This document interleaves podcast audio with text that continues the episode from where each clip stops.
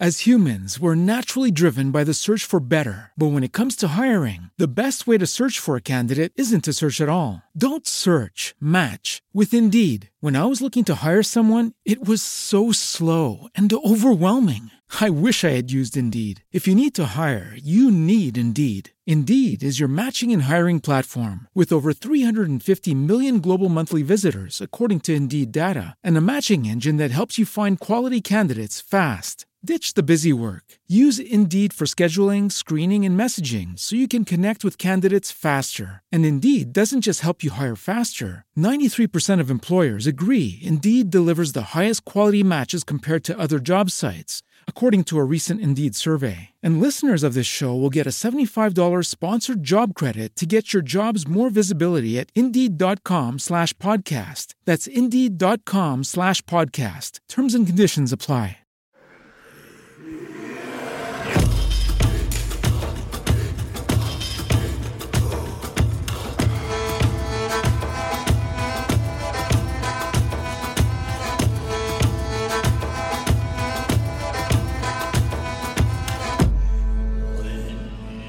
Tēnā koutou, no mai haere kia ora.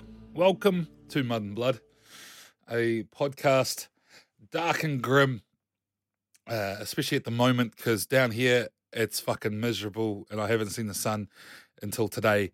So today was the first time in two weeks I've seen the sun and stood outside without being instantly soaked. I thought um, Matt's ancestors travelled around the world to get away from this shit, but here we are living through it in 2020, the worst of all timelines. My name is Liam, and joining me today is my co-host Matt. Sup, brother? How you doing? Yeah, yeah, fine. Um, I'm not gonna go there. It's cool. It's cool.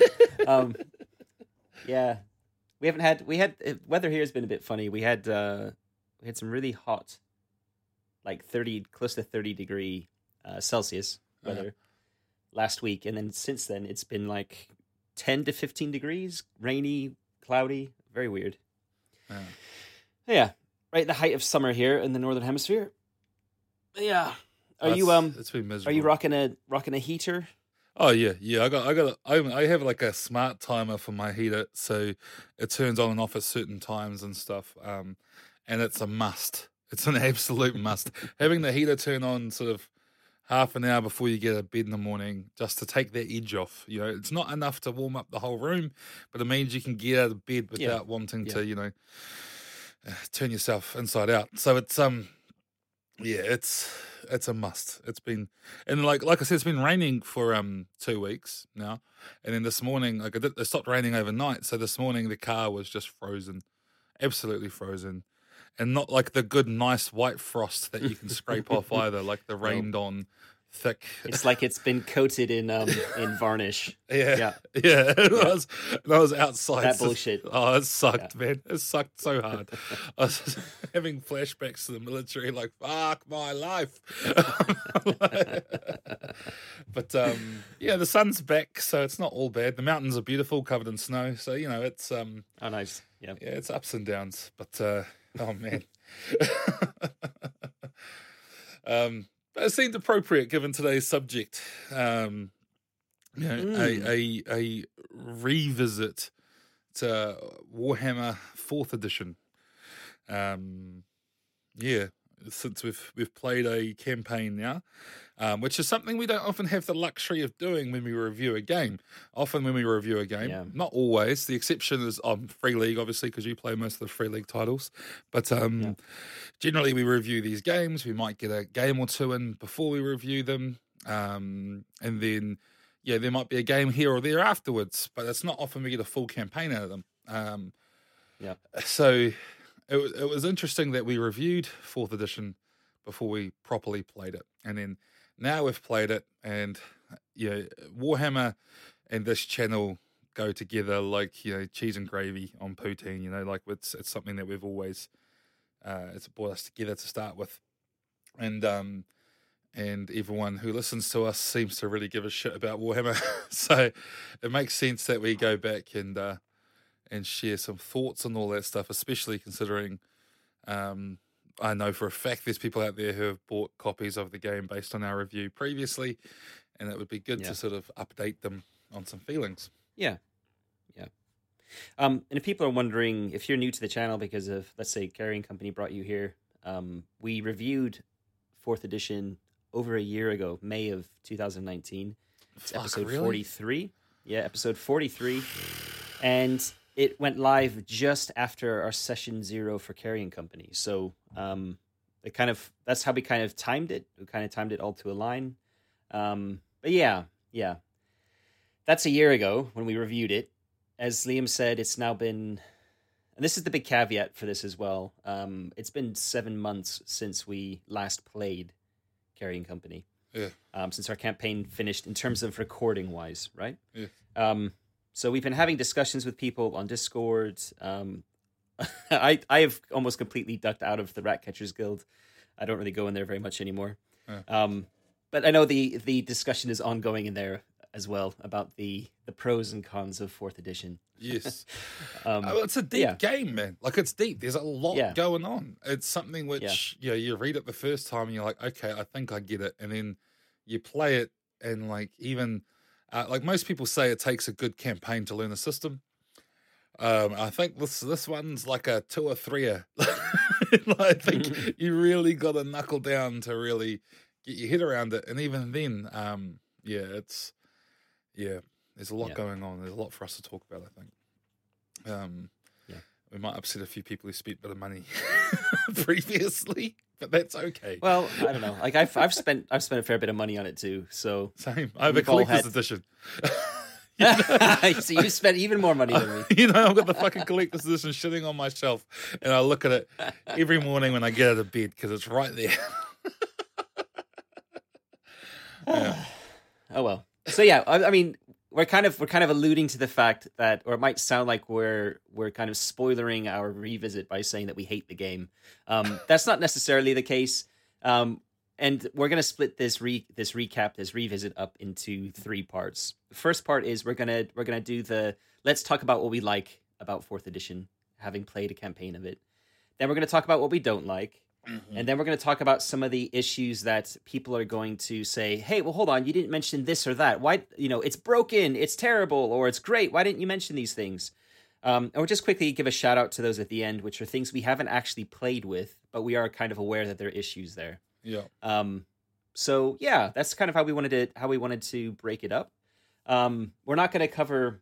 We have. I mean, the idea here is that we're we're focusing on the things that we encountered when we played the campaign. We're not we're not doing a full review where we've you know read every single um, word in the book Mhm. two or three times again to try and give a really full like re-review. This is just our um, updated impressions of the game Yeah. following a campaign. A gut check. So It's just a gut Yeah. check. We played it. This so we're not we we're not going to be updating yeah we're not going to be updating the review or any like um scores or anything like that i don't think it's No. just basically for people have been asking for this they people have been wanting to hear you know oh i'd love to hear um, an update to your review after you've played it now so yeah you Absolutely. get you get it you get what you ask for yeah. sometimes And even with the pluses and minuses, and it might sound like because both of us are quite passionate about Warhammer. Obviously, it's a it's a game Yeah. that we enjoy. So, yeah, um, I've described this on uh, Discord as the reason I give it so much shit is because it's a game that was so close to being what I wanted in every way, um, and it's a the setting I really Yeah. care about. So, um, Yeah. so when you care about, like, for example, they could release a sixth edition D and D and it's terrible, and I'd probably not really give a shit because I don't give a shit about D and D. So why would I spend all day panning it apart from you know just making fun of it? Whereas you know I very much like Warhammer, so when when there's things about it I don't like, I I notice it more. Um, but saying that, we clearly don't dislike it enough to not want to play it ever again because we're discussing another actual play, which I'm sure we'll discuss on this during this episode. oh yeah Um, so you know, I'll just add a card to the Trello so we don't forget to do that yeah. um, in fact we'll say it right at the beginning so people can um we'll just we'll give a little teaser um because we have mentioned it in a few places but we will be doing a season two of carrying company yes. um, and it's going to take place after Liam's uh, mothership campaign. So we've got Colt starting up, has just started up again. It's going to run for 12 sessions. Um, they've already been recorded. The last two sessions are being recorded tomorrow.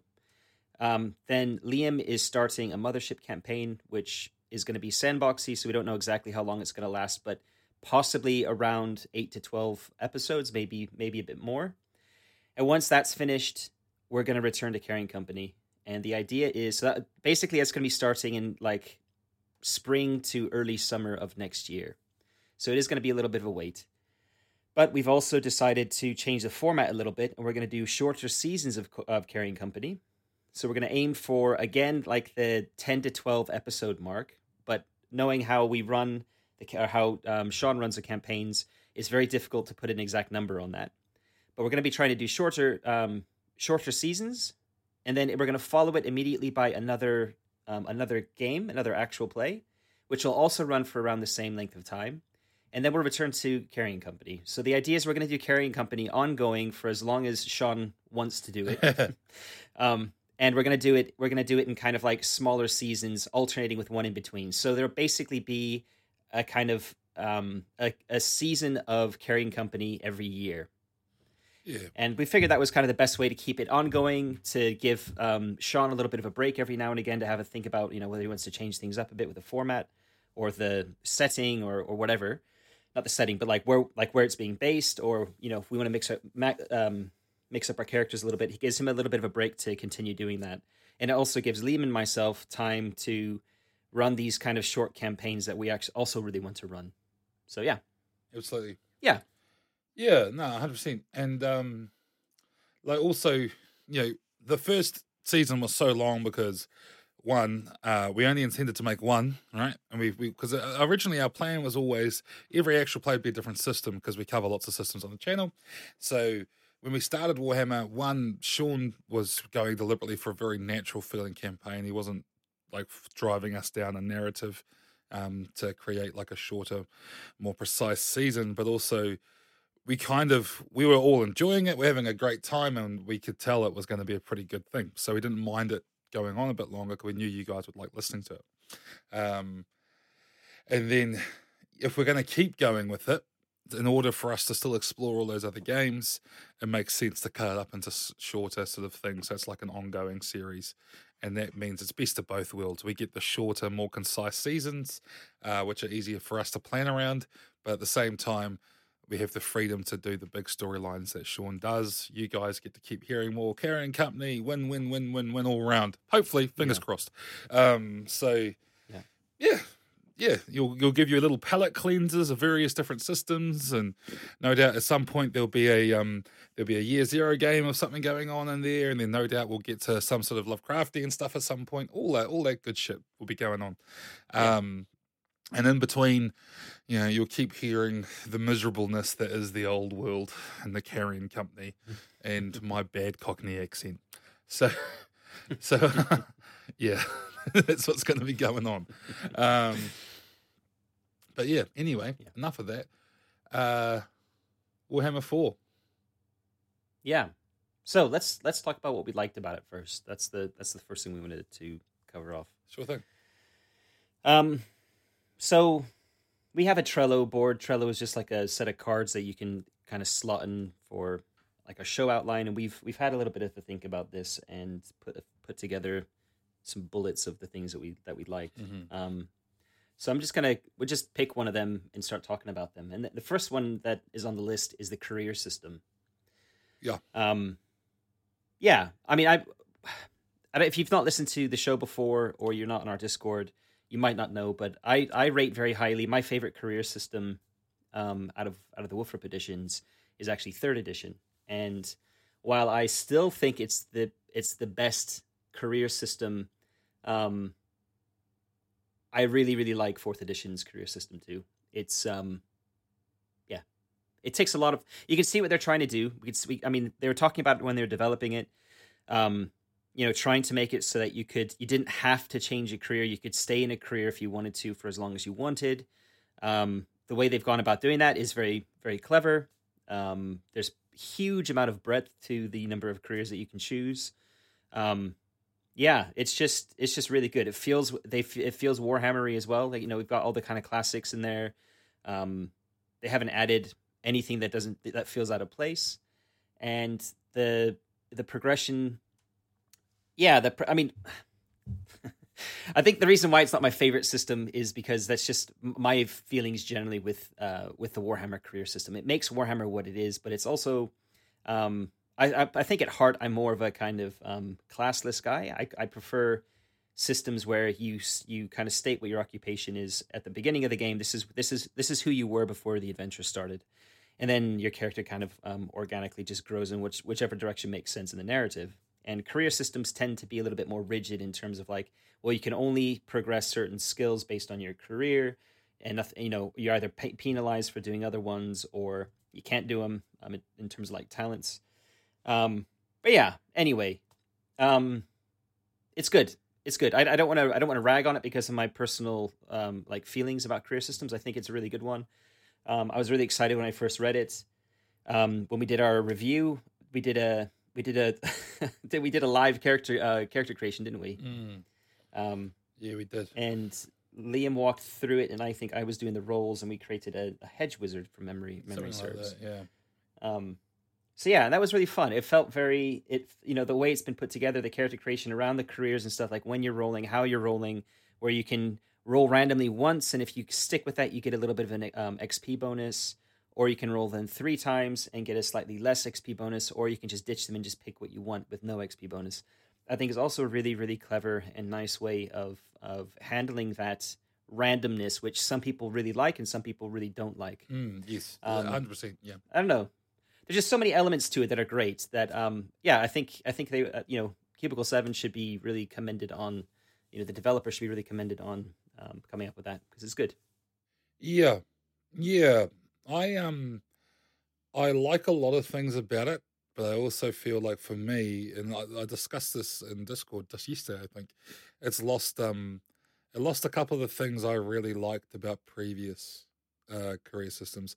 Well, I, obviously, I like everything Matt just said about it, um, and especially because like it's the the way this works is tied quite heavily to like the social um like class system the game has now too which i Mm. quite like Yeah, um Yeah. i really like the fact that um you're not limited to like like if you just want to stay like let's just say you roll a rat catcher at the start and you just want to stay being a rat catcher which is something i know has happened on um beneath dark bells it's a high, high profile uh warhammer second edition live stream that happened there was a halfling rat catcher in that one and he ended up changing careers because he had no choice the system demanded it but the player really just wanted to stay as a rat catcher um and the only way he could do that in second edition was to stop advancing at all um which yeah obviously isn't isn't fun. You want to keep improving your character. So um i like that they have allowed you to do that now. You can just continue growing a character and never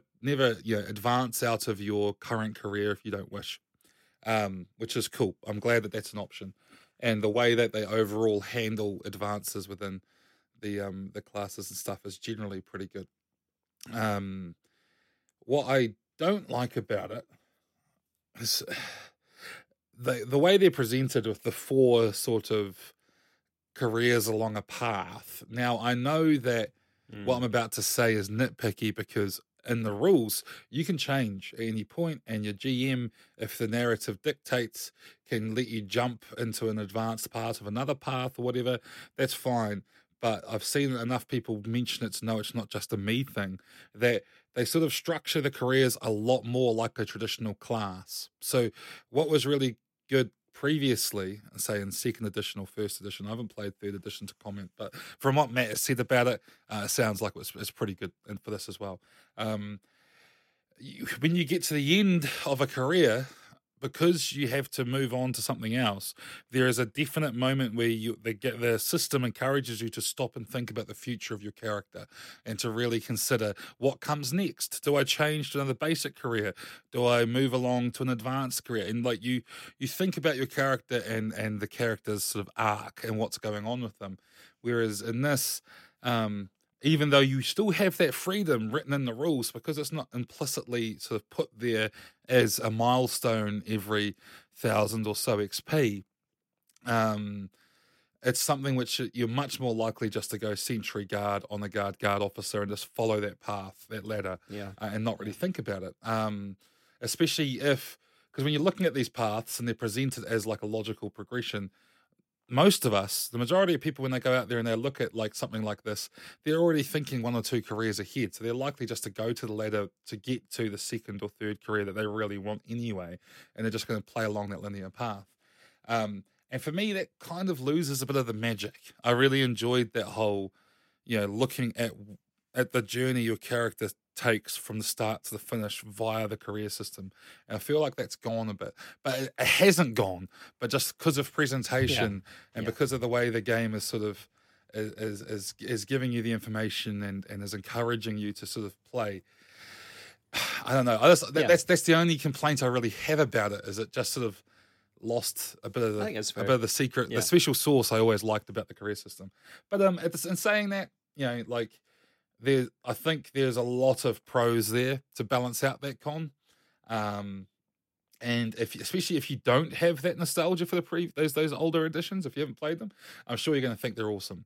But it does sort of, I think it makes careers a bit more like a class. And I I have no doubt as well that there's probably that's possibly by design because I know that C7 uh, they were writing this game not just for old players but to try and bring over new players as well and they definitely knew that they were catering to an audience of people who have heard of Games Workshop games, have heard of 40k and Warhammer, and have been playing D and D because they're like new players in this new renaissance that we're currently in the middle of.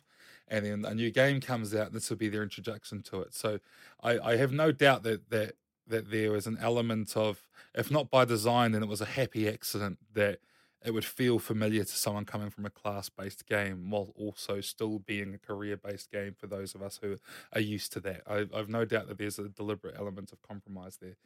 So, um, yeah, but I mean, yeah, as as Matt said, it is still very characterful. Um, the character creation in particular is excellent. The fact that you have point buy there if you want it, kind of, you know, you can pick and choose if you want it, but you can also randomly roll and get advantages for that and all of that. It's um, Mm. yeah, it's neat. It is pretty fucking cool. Um, making a character is really fun, really really fun. Um, yeah, no, it's Yeah. it's definitely one of the one of the better parts of the system. Yeah, yeah, cool. Yes, that's career system. Mm. Um, let's talk about downtime then, which is um, another another thing that I think we both like. Um, and it's also point another one that's not quite perfect in my view, but um, I think overall I would say it's a positive rather than a, a negative. Yeah. And the, the the the bits that I don't like about it are, is very much nitpicking, and or it would be kind of things like very specific to our campaign as well. Um, and well, let me just let me just say that my nit, my nitpick, I guess, um, which is that it felt like the endeavors were very limited for the type of campaign we we were playing. And it, having thought about it, I think the only way to fix that would be for Sean to have created, or for us as a group to to homebrew a mercenary company Yeah, like class endeavor option because it just felt like um you know it's again it's it's got the general endeavors which anyone can do and then it has the class endeavors and the class endeavors are very much tied to those classes um which how the careers are arranged.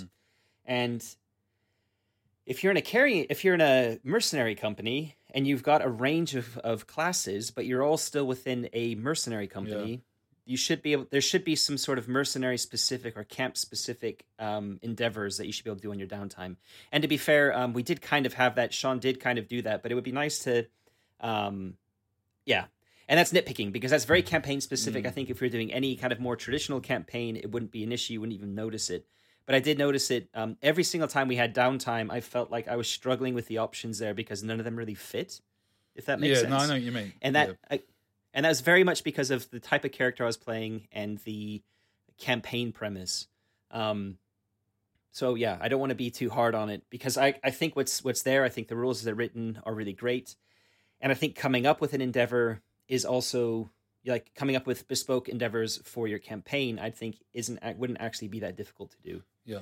Um, so yeah. Other than that, I, I really love the way it's, it happens. I love the the kind of random the kind of random encounter. Yeah, um, like sort of mishap or possible benefit um, tables that you have to roll And we for. absolutely noticed Um, them in game yeah. too. Like they absolutely had an impact yeah. in game. Yeah, Yeah. it was it was cool. It was really cool. Yeah, Yeah. and tying also tying advancement into it and saying, um, if you want to, you know, take uh, some, you know, if you want to level up, not level, sorry, level up. God, I'm I'm always using this term these days. and I don't play any games that have levels. I don't know why it's it's, it's all those years of playing D and D with my home group. Um, God, I just can't get out of my head. Anyway, when you're advancing your character, um, you know, you can get discounts during endeavors, uh, which I also really like. You can train uh, non-career skills during your endeavors, and I like that as well. I like how it's not just saying, like second edition, just spend double the XP and you can you can do it. It's actually saying no, you need to spend some time, some downtime finding somebody to train you because it's not something that you're that you can just do automatically. It's not something you you're like trained to do. Um, and likewise, if you want to get somebody to train you to um, do something else, um, like within your career, you can also do that to like reduce the XP cost. I think it's I'm specifically talking about moving um, steps into your into other careers or something. I think you can spend an endeavor Yep. to reduce the the cost. I believe Yes. again seven months ago. Um, and in fact, last time I advanced was a lot longer than that. But um, anyway, yeah. So I really like that. Um, there's just a lot to like about downtime. I um yeah, I like it too.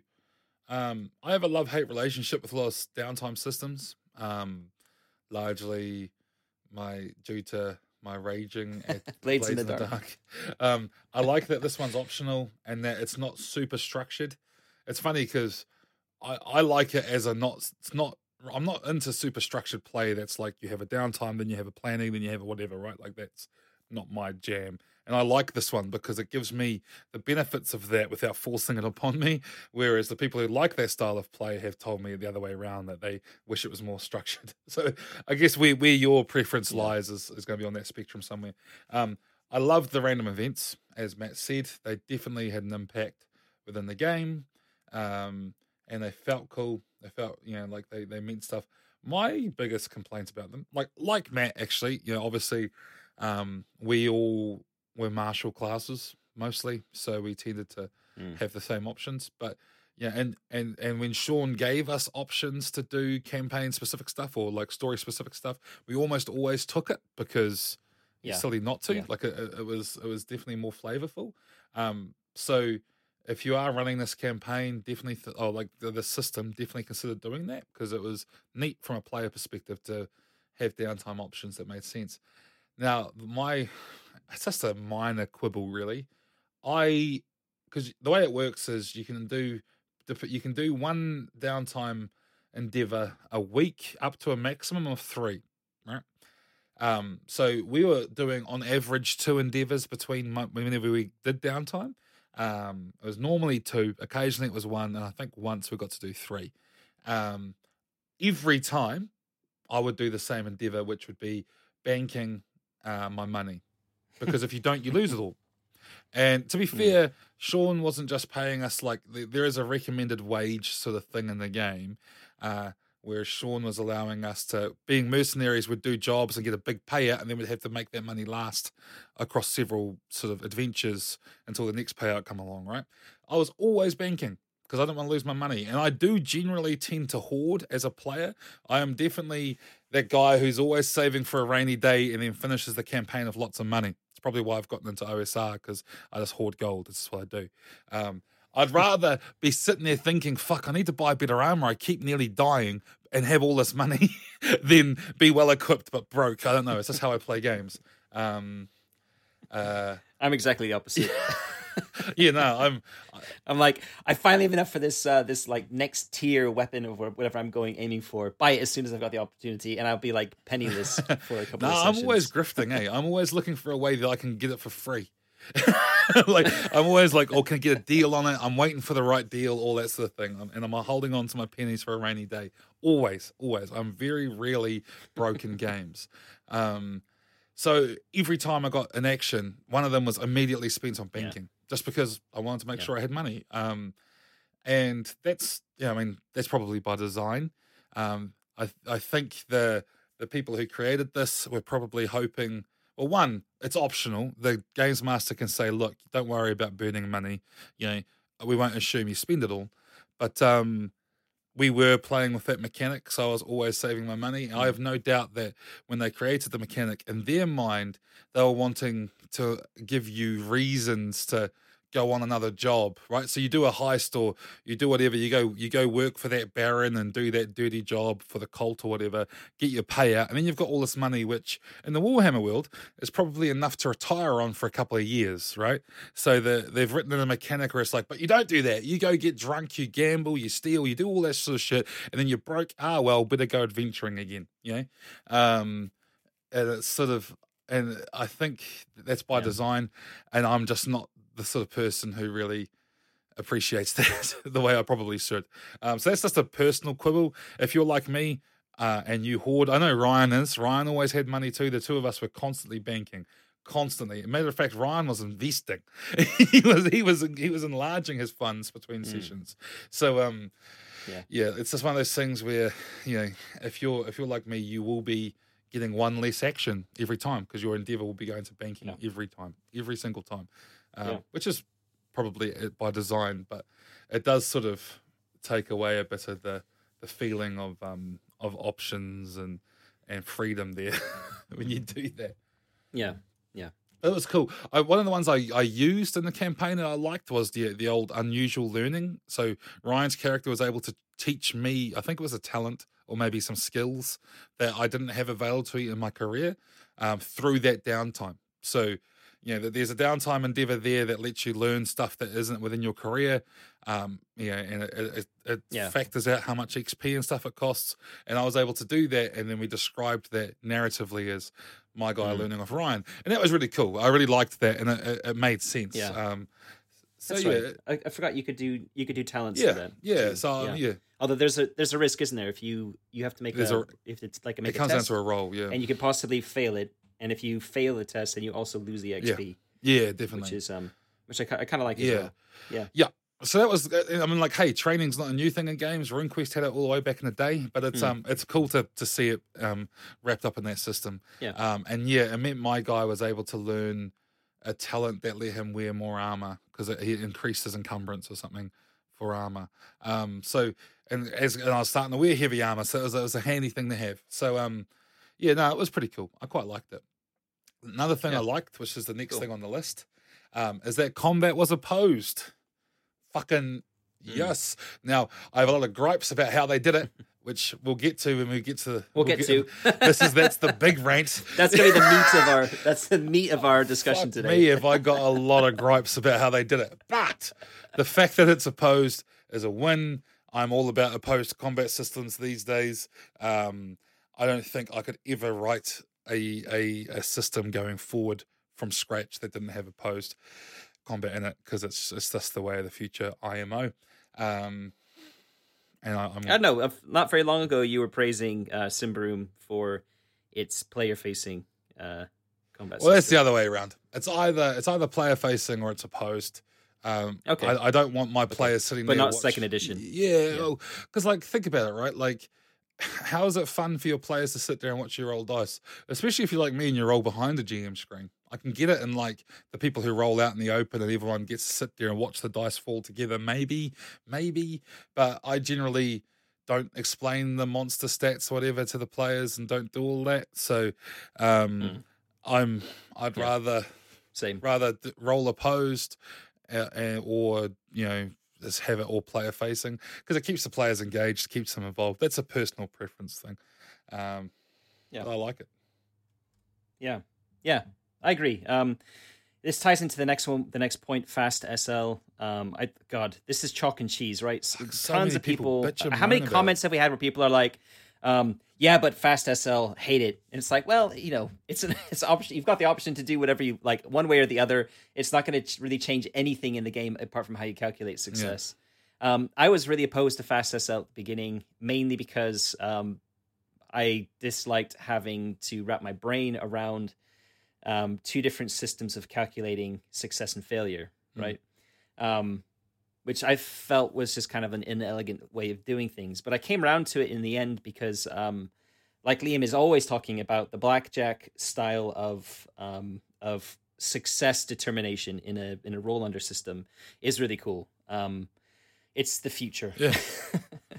um, Absolutely. Yeah, and I think if if if you took advant if you took sorry, um, yeah, if you took advantage out of the picture, then it would kind of work a lot better in my Yes. head. Um, Mhm. But we'll get to that. We'll get to advantage later as well. Oh, do you? We are getting to that, don't you? this is when I take the cork off that bottle. Fuck me. I hope you. I hope you guys listening are not going anywhere for a while because man, I've got some demons to fucking. Uh, we're get we're we're nearly there. Don't worry. Um, but yeah, I think for me, the like I liked I did like fast SL. I liked that I liked the trying to roll as close to your skill as you could. Um, it made sense, and yeah, where you kind of like the higher the result you roll, the better. As long as you're not, you know, as long as you're not over your skill, it just kind of worked. Um, yeah, and I quite liked it. It was very different to second edition um, with the, with um, degrees of success. Um, I mean, but yeah, and I think that's an easy thing to port into second edition as well. You could quite easily do fast SL. I'm doing air quotes I have. here. Um, into into Yeah, no, second the- the edition, and it wouldn't, it wouldn't require any. Yeah. it's it's like it's really really simple thing to do. It doesn't really change anything. You don't break anything. Um, it allows you to have that that blackjack style thing going forward. So yeah, And it absolutely makes sense in an opposed roll. I know a lot of people are out there like, no, yeah, you yeah. should be able to like like you know people coming from older editions of, of Warhammer. I get it. You you can't help but get excited when you roll your D one hundred and that first digit is a zero. I get that. I I a hundred percent. You know, Yeah. and if you listen to the Carrion Company, you hear moments where I'm like, yeah, right. Like I, I get that. However, yeah. Same. However, however, this is a big however here. In an opposed system, if someone only has a 30% chance of succeeding and someone has a 50% chance of succeeding, that 50% chance person doesn't have, well, it's a bit weird because they use, um, use success levels in this, but they don't have a, a massive, like, bonus to their likelihood to beat the other person, right? The other person has to inherently roll well to to compete anyway. Um, so there's this like it's just the other person has a better chance of failing as opposed to you have a better chance of beating them.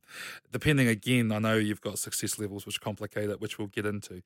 But in a I think it's much more intuitive when you're doing fast SL uh, and when you roll and if you've rolled if you're if you're that person who can roll up to 50 and still succeed. When you roll a 40 something, you instantly know that you've done better than the opposition because your number is higher than theirs and it's still a success. It just makes sense. It's just Im- immediate, intuitive.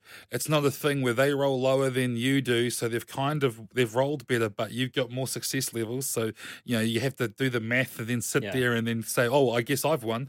Right? It's just an, an immediate boom. Like I've I've rolled higher than you, therefore I've won. And it just makes sense because we all And- know yeah. how gambling and shit works. We all know how you know like it's just logic. Yeah. Um yeah, it gets confusing when it goes the other way and you fail and you then have to count degrees of 10 past your target number or whatever and it's a, it's it's using two systems but that tends to matter a lot less than how well you succeeded generally so the fast SL uh, Yeah. for me personally makes a lot more sense there's going to be people like again talk chalk and cheese uh, I, I can think of at least Yeah. half a dozen Yeah. times people have popped up in the actual play chat on discord and been like ooh ditch fast SL. How about you play your own fucking game? You know what I mean? Like it's just it's just if you don't like it, you don't like it, man. Don't don't use it. But um Mm. Yeah. And for me, it, what it was that really made me realize the genius behind it was actually Delta Green because they used a similar thing, albeit Oh, yeah. much more Yeah. simpler, which we'll get to. but um, yeah, Yeah. I, I I definitely think that's the way to go. It's um, it's cool. I like Yeah. fast SL a lot. I think for me as well, the two different systems of calculating success and then also how you calculate failure, it felt a little bit janky, but in practice, because I'd played second edition and first edition, well, second edition had the degrees of success. Um, it wasn't hard to calculate degrees of uh, like negative success levels or whatever the fuck it's Yeah. called here. Um, by the way, that's a big fucking bugbear of mine. Why couldn't they just have kept degrees of success because or degrees of failure? Because we just fucking say it all the time especially anyway. especially if you've played the any of the Fantasy Flight 40k games as well, which half of the fucking Warhammer community has, right? They all use a shared language. Why would you fucking change it? you know what I yep. Well, let's not go down that rant. That's not a rant we we is probably going to be too interesting to a lot of people. But yeah. um. But yeah, because we're so used to doing it from second edition, it it kind of like wasn't hard to calculate the um to calculate failures, Mm. um, negative success levels.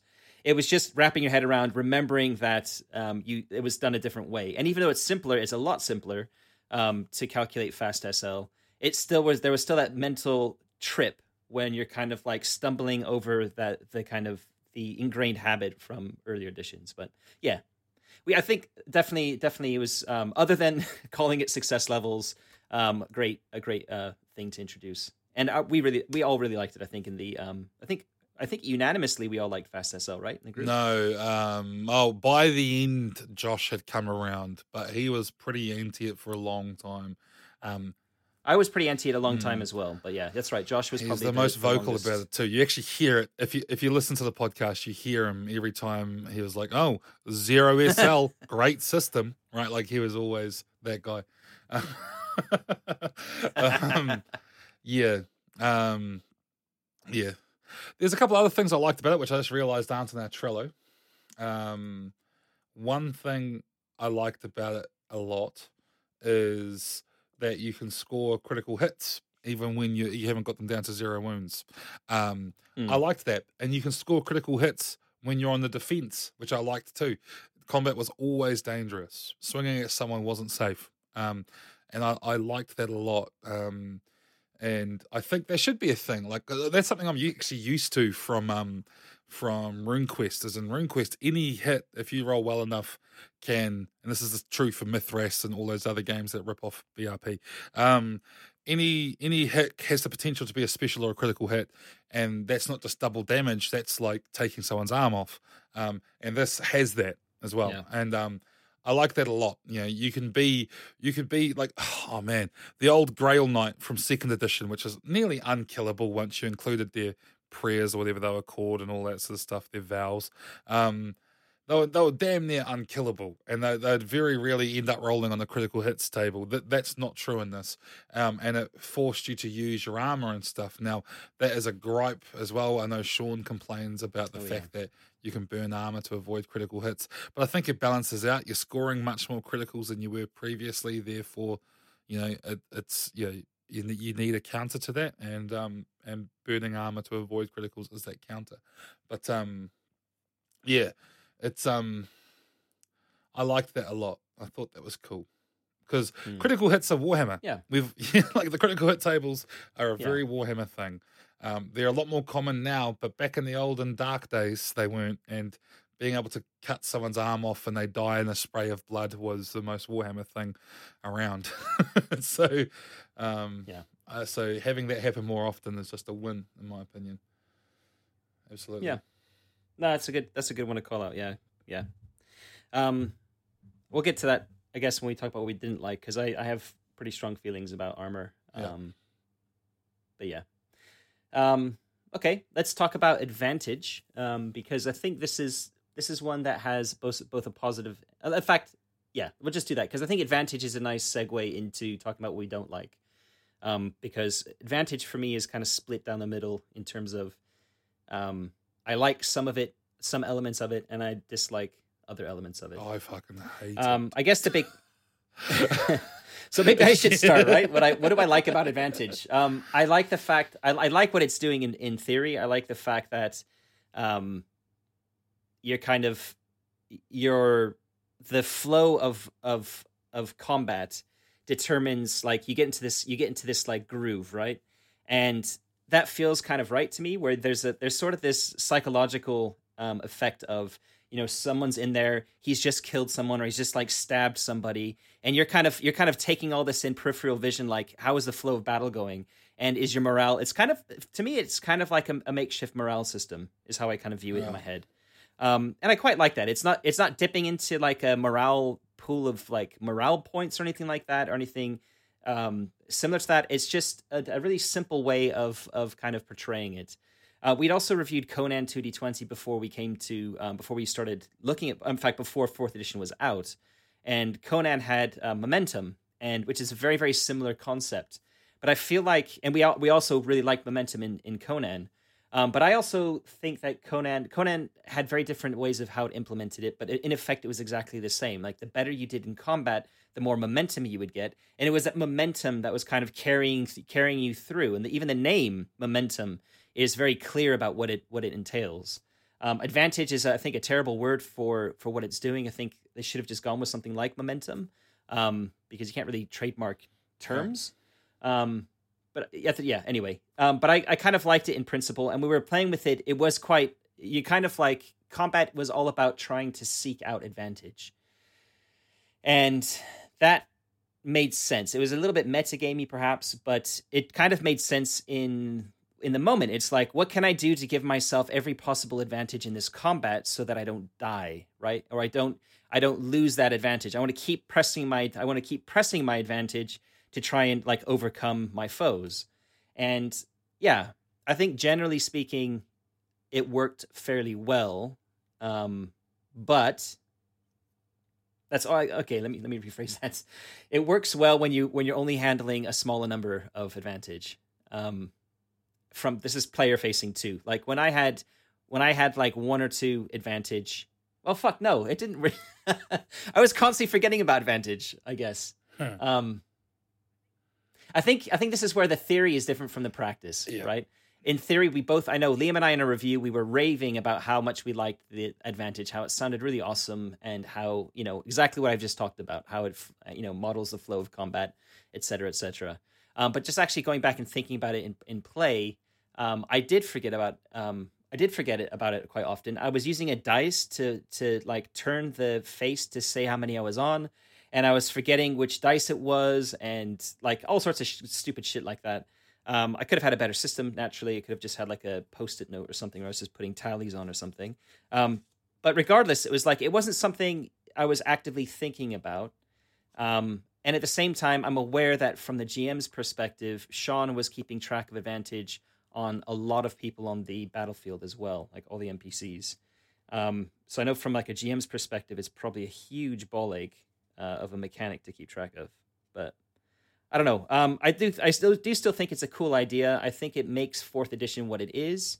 I think if you were to strip advantage out, it would kind of feel a little bit more bland potentially. Um, but at the same time, I'm not sure the implementation as written is is right, and I don't know what I don't know the way to fix it. Whether that would just be trackers or uh, I don't know. I I know people have said like on Foundry, um, we're not going to mention the whole debate about what's happened recently with Foundry, but Foundry was automating things like Advantage, and it still does the um, you know the the pack, the Warhammer Fourth Edition pack, and that that actually solves a lot of the issues because it's just there. It's auto calculated when you're making your rolls. You don't even have to think about it. Um, and same with like from the GM's perspective. So yeah, I think if I think it's one of those mechanics that is like it sounds good in theory, and if you have some way of automating it so that you don't have to think about it, brilliant. But yeah, that's not really the case. It wasn't the case for us. I'll let you talk about advantage a bit then, Liam. Yeah. Um Deep breath. There we go. I'm different. The first thing I take out of this game is advantage and a fucking heartbeat. I love it in theory, hate it in practice. Absolutely fucking loathe it. And this is because of the broader issues of combat and how complex it gets. Okay, so oh man. Um, I'm gonna take the cork out of that bottle. So um advantage right the whole idea is it's to make combat quicker it's to resolve things a lot faster the problem that it has is it removes consistency from the game it's something that you have to track that impacts every single die roll you make. And there's different things that give you advantage. So every time you're picking up the die, you're not rolling on one known target number, which is one of the big strengths of a D100. The big strengths of any D100 system is you look at it and there's an obvious target number. I've seen suggestions by uh, Rodders, who's another big D100 fan on our Discord, that in his mind, advantage should be plus 20 or plus 40. And that's it. You have like You know, but just there's two set modifiers. Some games do that, and I think there's definitely something to be said about that because again, it's simple and it's easy to track. By having this big fluctuating number that can be lost just by someone shooting you with an arrow or casting a spell at you or whatever, uh, and then you lose this big, and it's changing every single turn. Gets really hard to track, and then that compounds with uh, everything else, which we'll be talking about, such as talents affecting success levels or advantage, or the opponent's advantage, yeah. or weapon traits doing all of that and stuff. And it means you've got this convoluted, constantly moving system that uh, you're always having to try and keep up with.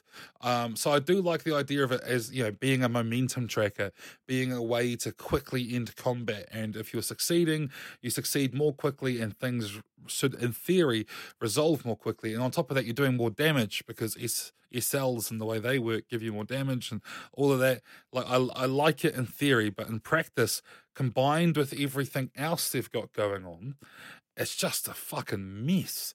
Like it's it does my head in. Uh, it really does. Um, and I'll use this to sort of segue into my dislikes about combat. So because they are they are inherently tied together, and and advantage is one of the things I dislike about combat.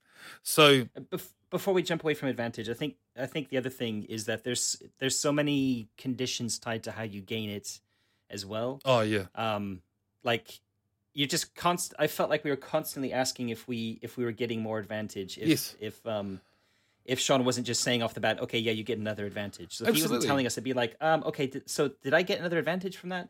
And that's because there's like I'm looking at the book right now. There are six bullet points for gaining advantage, and under those under those bullet points, it then says there's also an array of talents that secure advantage. Absolutely. So over to you with talents and uh, combat because that's all tied together. Exactly. Now. No, it's and, all yeah. it's all integrated. It's all yeah. That, that's the thing. Like, which we'll get to, I guess. When I this is one of my core complaints about the game. But it's like my character, for example, towards the end had a talent that every time he won an opposed test, he didn't gain a advantage. He gained all of the opponent's advantage. So I could go from one roll with zero advantage to the next one having plus four or five. And like, I'm, I'm going to be honest, I was never a hundred percent certain that I had the amount of advantage right when I was rolling. Because as you said, we're always seeking clarification. We're always tracking how combat has been going. Did we win last round? Did we lose last round? All of that. Have my talents affected this? Do their weapons affect my advantage? Because that's a fucking great idea that they allow the game to do that. and all this, you know what I mean? Like I was, I was never yeah. sure, and I was never confident that I knew what I was doing. And that's not a good feeling to have while you play the game.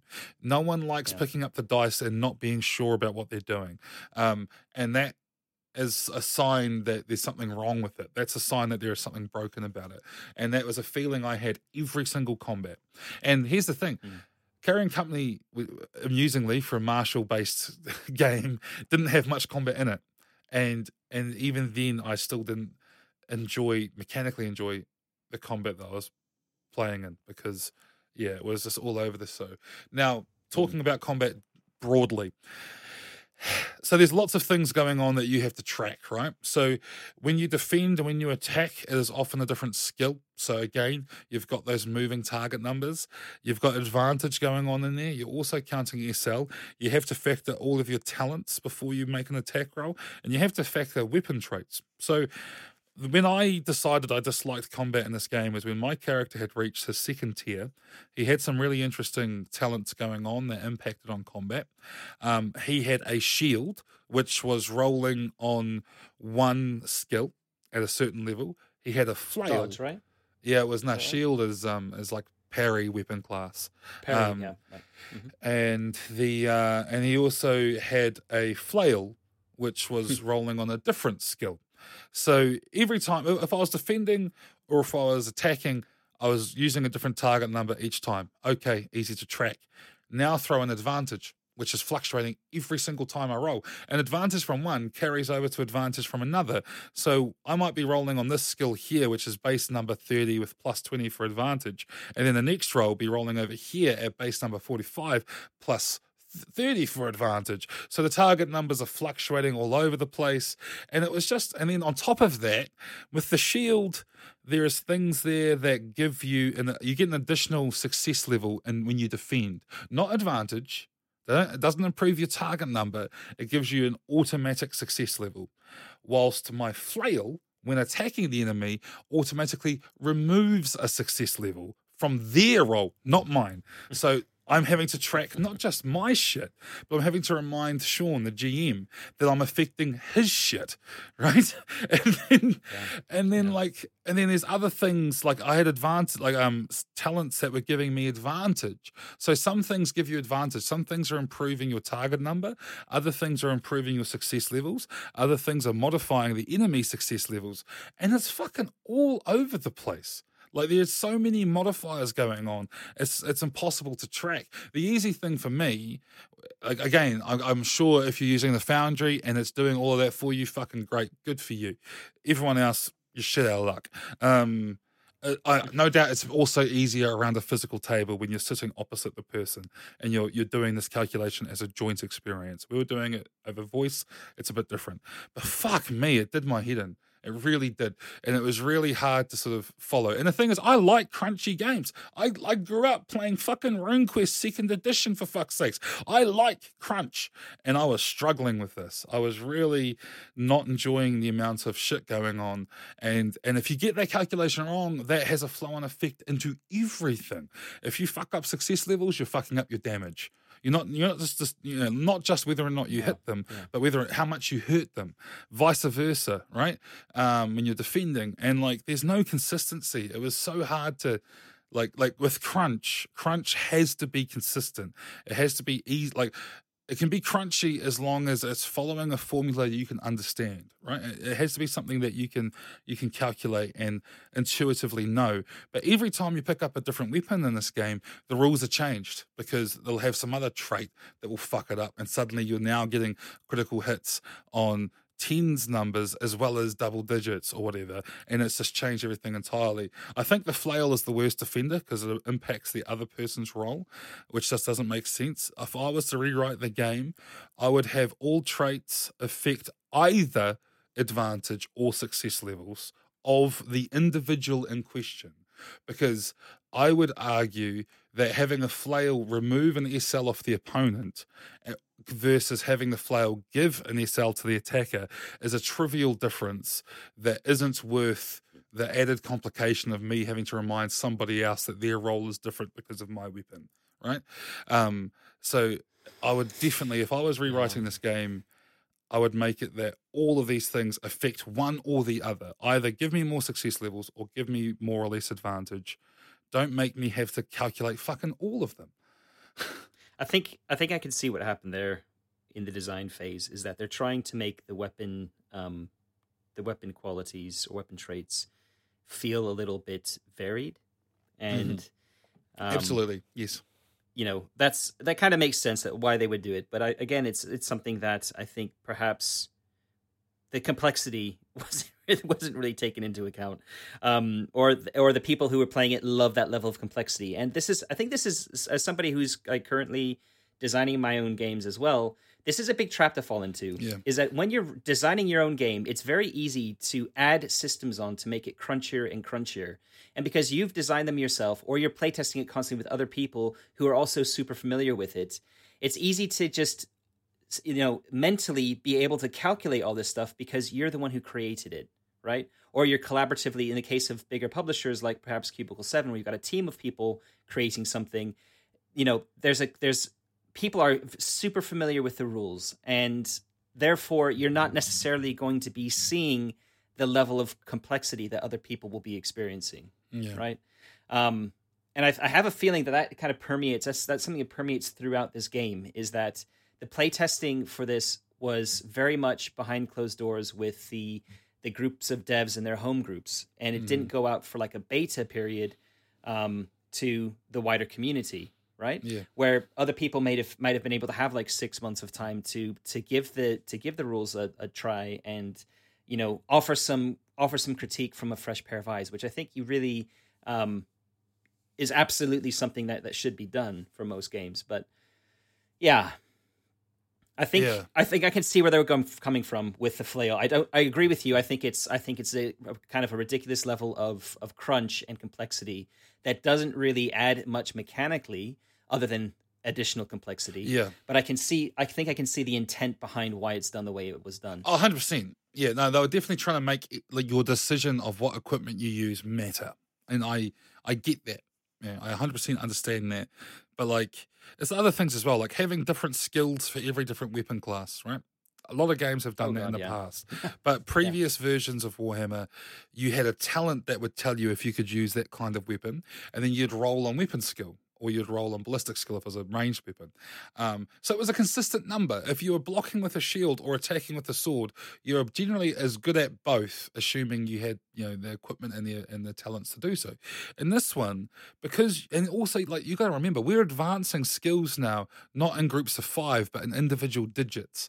So you don't have enough experience to level all of your your combat skills at the same time. So in, in my case, I would have variations of like target numbers being massive. Like if I'm defending, I might be trying to defend on like with a 40% chance of success, right? And then because of my ability that takes all of the opponent's advantage and then the flail, I'm and then also the plus success level with my uh, shield. Let's say my guy's got no advantage and I'm defending with that 40% chance of success with a free SL because I'm using the shield, right? Boom, I win. I've gained all their advantage. They might have four advantage. So the next round, I'm rolling on a higher skill. My flail skill is on a higher skill. with all this extra advantage, and I'm taking one SL off the enemy. So the math has completely changed, and there's no consistency. It's, it's just all over the place. It's swingy as fuck, and it's um, on top of the inherent swinginess of a D100. So it's like it was just it was really hard to track. Um, and uh, and some people out there I've seen uh, an outspoken minority who love it because they like feeling rewarded for their choices and stuff, and they really get into that grok. And if you like that sort of grok, that's fine. Um, but man, and then Well, oh there's a there's another argument which is that skill uh sorry rules mastery solves all these problems and i kind of this kind of goes to the argument i just made about the devs being um effectively you know yeah, um, having rules mastery because they're creating it um, I, I do agree with that statement to a certain extent that if you have read and internalized like all these rules and you've got it you've, you're holding it really well in your head then you will remember all this stuff but I the the issue with it is that there is so bloody much to keep track of, and it's changing as Liam just said. It's changing constantly. That I think even with rules mastery, it's it's a it's a fucking like mind trip, Yeah. right? It's it's yeah, combat goes fast and it's deadly, and you know arms are flying off, and you know all the rest of it. But my god, to get there, it feels like I don't think I've I've I've played any games recently, like in the last I don't know ten years, where it feels like I'm back in high school in a maths like an advanced maths class. Yeah. You know what I mean? Where it's like, okay, hold on, hold on. Why is this so fucking difficult to keep track of? Like, there's no. It's just like there's all this stuff happening, and um, it wasn't actually. I shouldn't say that because for me, for me, it wasn't so difficult. I was playing Kurt. Kurt was not a combat monkey. He was an archer, right? And if he if he had to close in melee like he did that one time with the the flagellants, um, he's fucked. And therefore, like I didn't have talents that were giving me lots of cool like bow skills or anything like that. It was pretty straightforward when we got into combat. I would be holding back and I'd just be trying to, you know, use enemies as pincushions.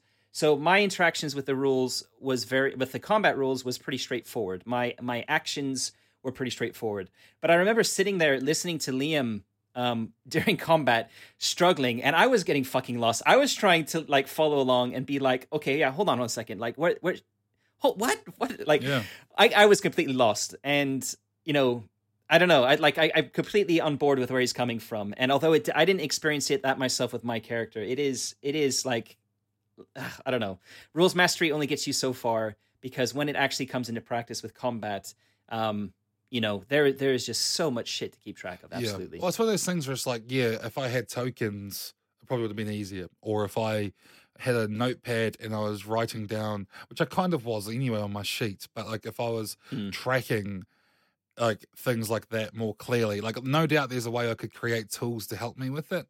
But um at the same time, like D100 is my favorite like uh resolution mechanic out there, the way skill based D100 games work.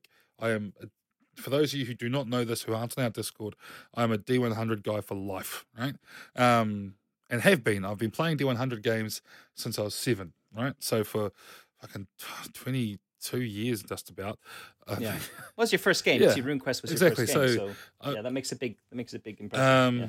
so I've just I've just Yeah. shown that I can't do maths. It's been more than twenty two years. Anyway, tw- for 20, 26 years, this, might be the problem, guys. Um, but um, for 20, 26 years, I've been I've been playing D one hundred games, right? And the the strength of D one hundred is the simplicity. You look, there's a percentage, and if there's a modifier, it's an easy modifier to track.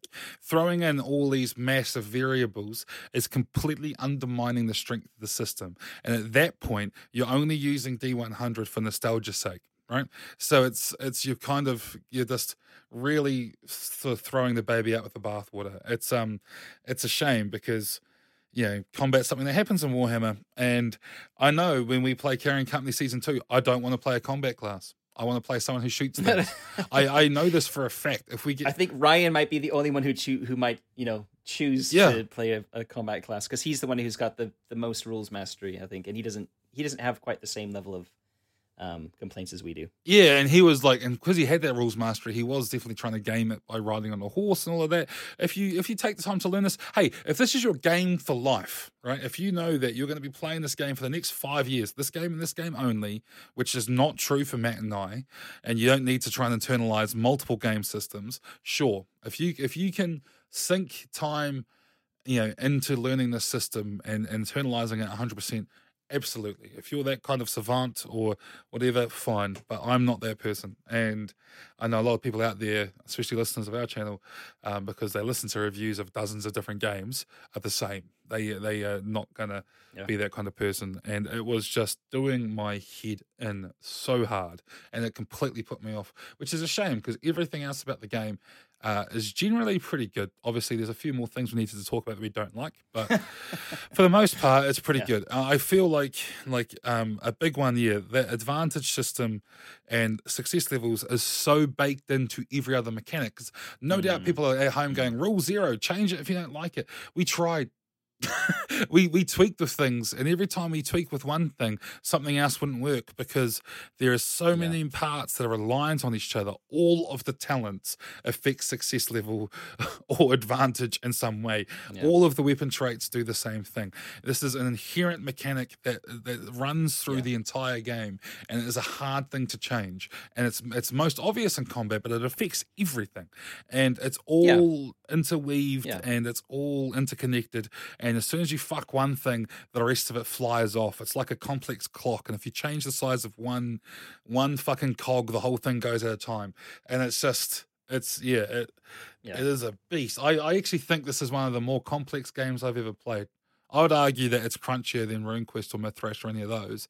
Um, in my experience, it certainly is, and it's an inconsistent crunch, which I don't like. Um, so, oh man, I've I don't know about RuneQuest. I've played Mythras, and definitely Mythras is less crunchy than Yeah. this. But yeah, absolutely, yeah, yeah, I think one of the big th- issues with me that I can I can kind of talk around here as well is um, around talents, and again, I wasn't taking combat talents. I had I had like for example, I had the supernumerate talent.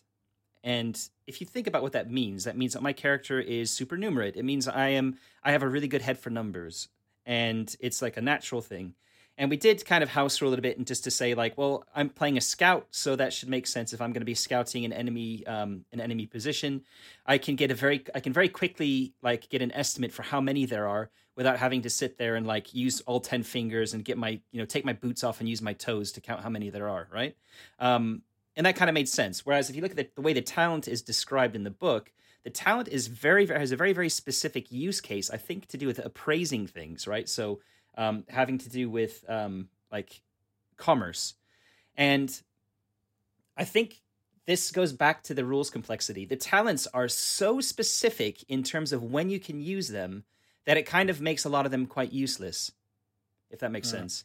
And the, it's an easy thing to house rule where you can just say, okay, if if if your talent kind of narratively makes sense because of the description, treat it like an aspect from Fate or something, then you can get like a um, you can get like a bonus to your roll or something. Um, and that's kind of how we did it in practice. But um, it just you know Liam talking about this complexity now everything's woven together reminded me of that. Where even if you ignore combat, just the way just the way that this this level of complexity in this game that's been introduced means that to have this huge number of talents that are interacting they all have to interact in different ways with the mechanics in some way means that they they generally are relatively um, specialized. And I don't want to be too hard on it because second edition was exactly the same. Um, but I didn't notice that in second edition because I think second edition didn't have the same level of complexity. Mm. Whereas with this game, it just that's just another step on top of it, where it's kind of like, what the fuck use are some of these talents when they're they're absolutely of no use to me um, when I need them, even though it, it should be. And Rover was another one where I had very very specific use case. Um, again, we ignored it, and it was more a case of okay, I've got these talents. They should make sense in this situation. So, um, you know, Sean would usually just give me a, a kind of a, a small advantage. Uh, I don't Yeah. use the word advantage, but like a small bonus to Yeah. the roll. Yeah. So yeah, I think I think the combat issues compound um, a much bigger issue, which is the the absolute breadth of things they were trying to take on when they were designing this game. They threw the kitchen sink in Yeah. it, um, and it kind of shows when you're reading it. And it, you're reading it, you got all these call out boxes saying optional rule, optional rule, optional rule. It looked great on in, on paper. You were like. Mm. Fuck, this kind of covers everything. And yeah, there's a lot of crunch, but a lot of it's optional and you don't have to use it. But it's also like engaging with it is also really hard because you have all these options. You have the kitchen sink, and it's kind of like it's overwhelming at times, right? Yeah. Um, and I think while that that is kind of a strength in some ways, I do like the fact that there are all these optional systems that you can plug in. Um, at the same time, it just adds to the it adds to the crunch. It adds to the complexity because you have to make those decisions, and you're having to you're also having to remember: Am I using the the the rule as written, or am I using the optional rule? And people will forget about that when you're playing. You're like, oh, no, no, but hold on. We talked about in session zero, we said that we were going to use this optional rule. Oh, yeah, yeah, sorry. I was just reading the text and the, the text said this. You know what I mean? Um, I think it could have. I think it could have been a better game if it had been designed with um, taking the game exactly as it is now, and then bring in a different developer and say, right, how do we streamline Yes. this to really make it sing, right? And that's I think something that didn't happen. You know how you get a line editor to streamline how you read a, a, Yeah. a text? Yeah. They needed a mechanical line editor. They needed a, a guy to come in and go, right, great, now let's cut this down. Um, and like, it's especially considering they did all of this to fix whiff, right? So to, to Yeah, fix yeah. they added like half a dozen mechanics. they added success levels and advantage Fortune. and multiple skills and like and and and and they added all of this shit to fix one problem with the game. you know, and the thing, And fortune. Don't let's not forget fortune, which allows you to yeah, reroll. f- all Um, the meta currencies are just like fuck. And like the thing is, it's not like there's other games that haven't done opposed D100 combat and fixed these problems already without all of this shit that they could have gone and looked at. But no, they had to do their own solution. But yes, while we're on it, meta currencies. there's too fucking many. Yeah. You don't need Yeah. four. You don't need four. The game barely needed two to begin with. Why have we got four now? They're cool on paper, but fuck me. You felt safe as a house because there's so Yeah. many of them. That's the complaint. they took a lot of the it took a lot of the danger away. Um, Yeah. I I was pushing. I was deliberately pushing Kurt. Um, I I play I play a lot of Year Zero engine games, and Year Zero engine games are gritty because there's always a chance you can die, and there, you can't get out of it. There aren't any fate points or anything. If you roll badly on a critical hit table, that's it. You're dead. Um, which is also a very OSR way of, of, of looking at things as well. In the OSR, um, almost all the OSR games, you get to a certain point, your character's dead. You don't have death saving rolls or all the rest of that shit, Yep. right? Um, Warhammer has always had fate points, and that's fine. Like, I get it. I get why they're there. I don't really have a problem with it. But adding fortune and then adding resilience and resolve just took it to another level where it was kind and I, I guess you could just opt, like treat them as optional rules, although they're not. And again, there are things interacting with um, with, with with all these meta currencies that makes it harder to remove. Um, but yeah, it just felt like I was pushing Kurt constantly. I was using fortune at all times. Like, okay, I'm gonna try. And, I'm gonna engage with these meta currencies because they're there. They're on my character sheet, and I want to try and use them. So I think I probably spent. I was the first one who was like spending fate points. Yeah, you Um, were spending them constantly. Also, because in combat, in combat, I was also getting fucked constantly because as soon as um, melee like we we closed and had a melee, I was I was getting um, you know, I was rolling on the critical hit injury like the critical hit tables fairly fairly quickly. Um, so yeah, I think for me the the meta currencies again added another level of complexity, and that is you know, what does resolve and resilience do for fuck's sake? Um, the names are just confusing. And there's so many options for what you can do and when you can use them and how they interact with certain mechanics that it was just it was just too much, too much complexity, too many meta currencies. And again, if you have the rules mastery and you're and you know all that and you know when you can use them, uh, like Ryan did, um, that's absolutely fine. But I, fuck, I was getting confused by them all the time. Fate, fate points, fair enough. But again, fate points weren't just get out of jail free card when you have a fatal um, yeah. critical injury. You could use them in different ways as well. But like, who the fuck would do that? Like, no, you don't. You want to save them for when you're about to die and you're about to lose your character. Absolutely. That's what they're there for. Absolutely. No, like, like, like second edition had Fate and Fortune, um, and that's the edition yeah. I'm most comfortable with. I've played the most of, and I always saved them because that because I recognize the intent was get out of jail free cards, right? Like they are your your yeah. your you're gonna die here use these things to avoid death. Um, but then adding the other two, I like what they were trying to do. Like you read the text and talking about like you know um, overcoming a psychological thing for a single round, right? Is and all that sort of stuff is cool, right? Like it's you having a bit more inner bravery you can call upon and stuff. But I don't think you need a second like class of of two meta currencies mm. to do that. Why can't you have just tied that into fortune and like simplified fate and fortune back to because the whole reason fate exists right from the, you go back and read first edition it's written in there to say this is a deadly game know so you have these things to represent the fact that your characters are the heroes of the story and they'll have one or two close calls of death that you can talk about and then that's it you know like and the intention was always like a you know you get to you get to really like don't don't feel like you have to play super safe because you've got you've got like a, a, a second a second chance here you've got a second life you know? Um and that's actually kind of neat. I've always kind of liked it, although I, I also just like the oh fuck you're dead, sweet, see you later. I like both, right? Um, I don't think you needed to have double that with with the resolve or resilience, whatever it was, the the alternative to to fate, and I don't think you needed to have the alternative to fortune either.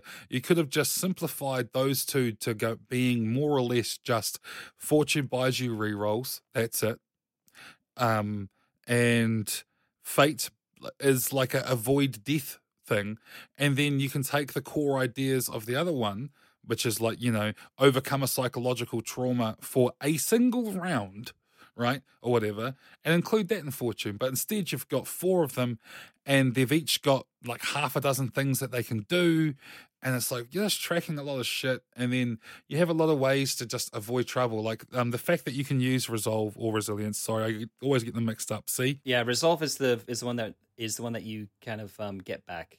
Okay so resolve the fact that you can spend a point of resolve to like automatically succeed at a roll i did that in the epilogue the last episode of the game i did that and you hear sean's reaction at like how cheesy it was he's like what? No you know like instantly because it's like you know, there's this moment of tension. Yeah. We're like, fuck, what's going on here? What are we going to do? Oh, yeah. And I'm like, sweet. Well, I spend a point of this thing to, to do it automatically. And he was like, where's the fun in that? I've got, I've got, yeah, I've got huge issues with resilience um, because it, the, one of the, the main, the main things of it is you can roll it to not develop a mutation. Yeah. And I was again, I was I was really pushing Kurt to limits when I was playing that. I was taking I was taking Dark Whispers on, I was taking corruption at, at various opportunities because I wanted to interact with that element of the game, right? To me, that's a big part of WFRP. I didn't want to play it safe. I wanted to kind of um, you know, and I was playing Kurt as this like naive kid as well who wanted to like, you know, um isn't really thinking about the full implications of the choices he has to make. He's just thinking about the here and now um, which I think it probably makes sense for like how a lot of people become cultists in this setting, Absolutely. right? Yep. They're they're faced with impossible o- options, and it's all about survival, and that's fine. But then I, I, kept thinking in the back of my head, I have this pool of resilience. I, I went with three fate and three resilience, right? Yeah, I so I had three opportunities of getting fucking corruption that would like get to the point where I have to roll for mutation, and three times theoretically, if I'm not using it for the um, denying the um, denying a failure, I could I could say to Sean, no, I'm not getting a mutation because I've got resilience. And that feels absolutely wrong to me, like for Warhammer. And it's again, this is this is my my my interaction with the setting and my interaction with how I think Warhammer should be. And I know that's not going to be the same for everyone. Some people probably really like that. Um, but for me, I, I feel like a lot of the options here, um, also with um, you know being immune to psychology, it's like, come on, this is this is a setting which is meant to fuck with your head. Um, I don't like there being a um, a meta currency which allows you to ignore psychological, um, you know, immunizing yourself against against these psychological effects, right?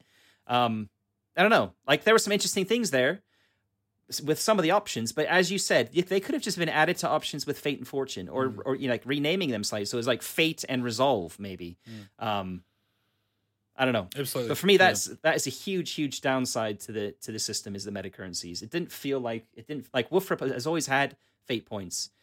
Uh, Fortune points were introduced in second edition. Third edition, um, I can't even remember. Like third edition has tons of problems with it, and I, I can't even remember what what the meta currencies if it had it were. In, I definitely had fate points, but anyway, like fate points have been a staple of it, and fortune points again. It allowed you to do rerolls in second edition. It allowed you to have extra actions, I believe, in combat if you could spend them, or half action or something something like that? I think so, but I only ever use them for rerolls. I believe they yeah, also let I you. most people did. I think they might have let you succeed if a single degree of success. Um, Right. Okay. that was it. So Yeah. there was there were some like there were some options. There were a few options around it, and that's fine. Like you, I think most people just use it as a as a free reroll. Mm. Um, I know I know when I um, ran second edition, that was the only time people ever used it, and it was almost never used. It was Same. very very rare that people remember they had those fortune points. Because you're saving it, because it's a fucking dangerous game. So you save it n- for those dangerous rolls. That's like, you know, Yeah. you're banking it, you're saving it. Like I was always Yeah. like blown away at how often you were using them for non-dangerous stuff. But then I clicked about halfway through the campaign while we were playing it because I was like, "Fuck, is he using fortune again?" And I was like, "Hold on, he's still got these other six points over Yeah. here."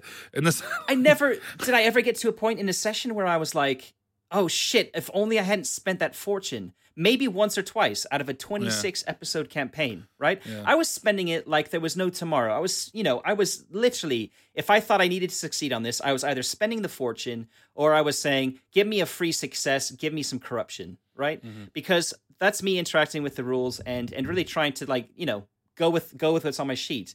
Um, and also because I'm I'm curious about like how how it affects the feel of the game rather than trying to just win. Mm-hmm. Um, but yeah, I think ultimately it didn't feel like Warhammer to me. It felt it felt a little bit too heroic. I think that's that's the kind of the the effect that all of these meta currencies have on the game. yes, So absolutely, hundred percent. all right, let's move. Should we move to the next one? Yeah, ambitions. This might be more of something for me. I think it Um. Yeah. Yeah, I mean, this is this is probably nitpicky. I I like games. Uh, I'm I'm a little bit different to Liam on this, but I do like games like um, the Burning Wheel stable of things, where you have the bits. Um, again, I'm a big Year Zero Engine fan, and you have these different elements of your personality, which are things. They can't be things like a motivation or an ambition, or a goal or a pride or whatever it's called, um, as well as something like a problem or a vice or something like that. Um, and then relationships with the with other characters, and those are elements I really enjoy. I really enjoy thinking about them for my character and interacting with them in the in the game. Um, I didn't. F- I felt like ambitions here was playing lip service to personality traits and characters, and I f- again feel like they just took they took an idea and they went way too far with it. Where you don't have one ambition, you have four fucking ambitions you have to keep track of, and I can see why they did it. It kind of makes sense and all the rest of it, but it just didn't feel very relevant to me in the game. And again, part of that is I came up with a really shit ambition at the start, and I didn't put a lot of I didn't put enough time into it. I didn't inter- I put more um, thought into my long term ambitions and agreeing the group's ambitions than I did about my short term ambition. Um, and I just I don't think, and in the end, it all it does is it gives you a little bit of a, an XP boost if you um, if you you know if you succeed at your ambition. So it also felt like there wasn't much point in me interacting with it because I didn't really care that much about um, you know squeezing every little bit of XP I could out of the game. Um, so for me, I think this is more from perhaps from putting my designer hat on is kind of like okay, you've you've you've put the personality trait into the game, box ticked, but I don't I don't, I don't personally like the implementation. I think they could have done something a little bit more interesting. Um, you know, gone with with things like some sort of a problem or a vice or whatever you want to call it, um, and a single th- thing like a motivation, and that could be something like you're motivated by greed or you're motivated by um, ambition or um, lust or you know whatever. Like you could you could kind of kind of keep it shorter and just think like this is a general thing about your like there's something about your past that like what is that motivates you um like you know is going to make your is going to make more situations a little bit more interesting um that's again that's a personal thing and i just felt like it fell uh, ambitions fell a little flat so i know i know no like very few people kind of agree with me on this um I mean, but yeah yeah. anyway No, I, I personally don't care about that stuff too much. Uh, the last thing I'd want to do is add more fucking mechanics to the game. but um, no, like um, uh, yeah, but I'm not talking about adding mechanics. I'm talking about like the whole point of these is the ambitions are meant to be like the things that are driving your character, like to like make make your character's actions in the game um kind of make sense. Like you have something that you're you're striving for, and then you get a little bit of an XP bonus to it.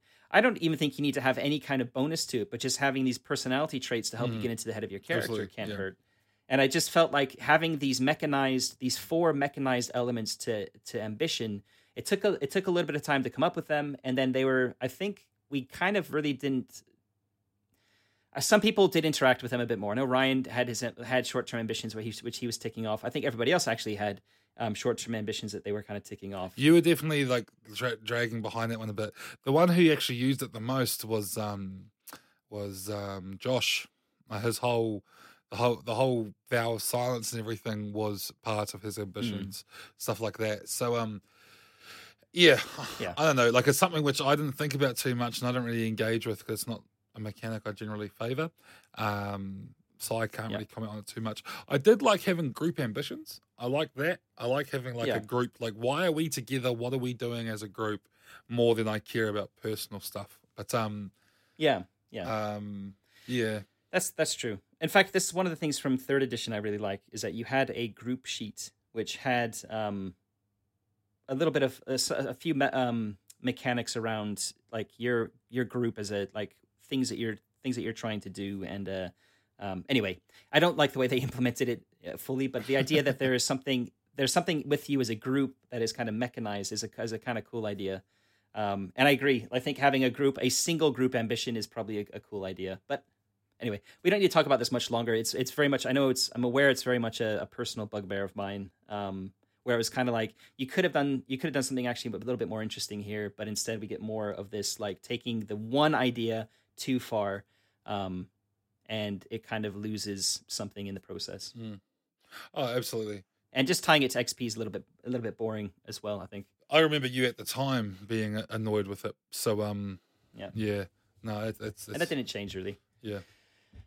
Okay. Um, armor. You kind of mentioned it before. We we mentioned it during um, how it's interacting with everything. The one thing we didn't talk about with armor, which is what um, I didn't like, um, again, is that it made your characters feel too safe. And I've I've heard the arguments. I've heard people saying, "Well, that's what armor is designed to do. It's designed to make you safe." Um, and kudos to the developers for thinking outside the box, and not just having armor soak uh, wounds, um, or you know, adding toughness bonuses or whatever. Like you know, they actually thought about how can we how can we add some additional um, utility to armor, and it was the it was the canceling of critical hits which did it for me. Um, I wanted I wanted Kurt throughout this campaign. I wanted him to like lose an arm, lose an ear, lose an eye, like develop a limp, um, all this sort of stuff. I nearly did. I got to the fight with that fucking dwarf that that nearly had me have a critical where I was gonna have a broken hip. Right? I was gonna be I was gonna be a shit scout sneaking around in the forest when I can barely bend over to like sneak. Um, you know what I mean? That that would have been a really interesting development arc for Kurt.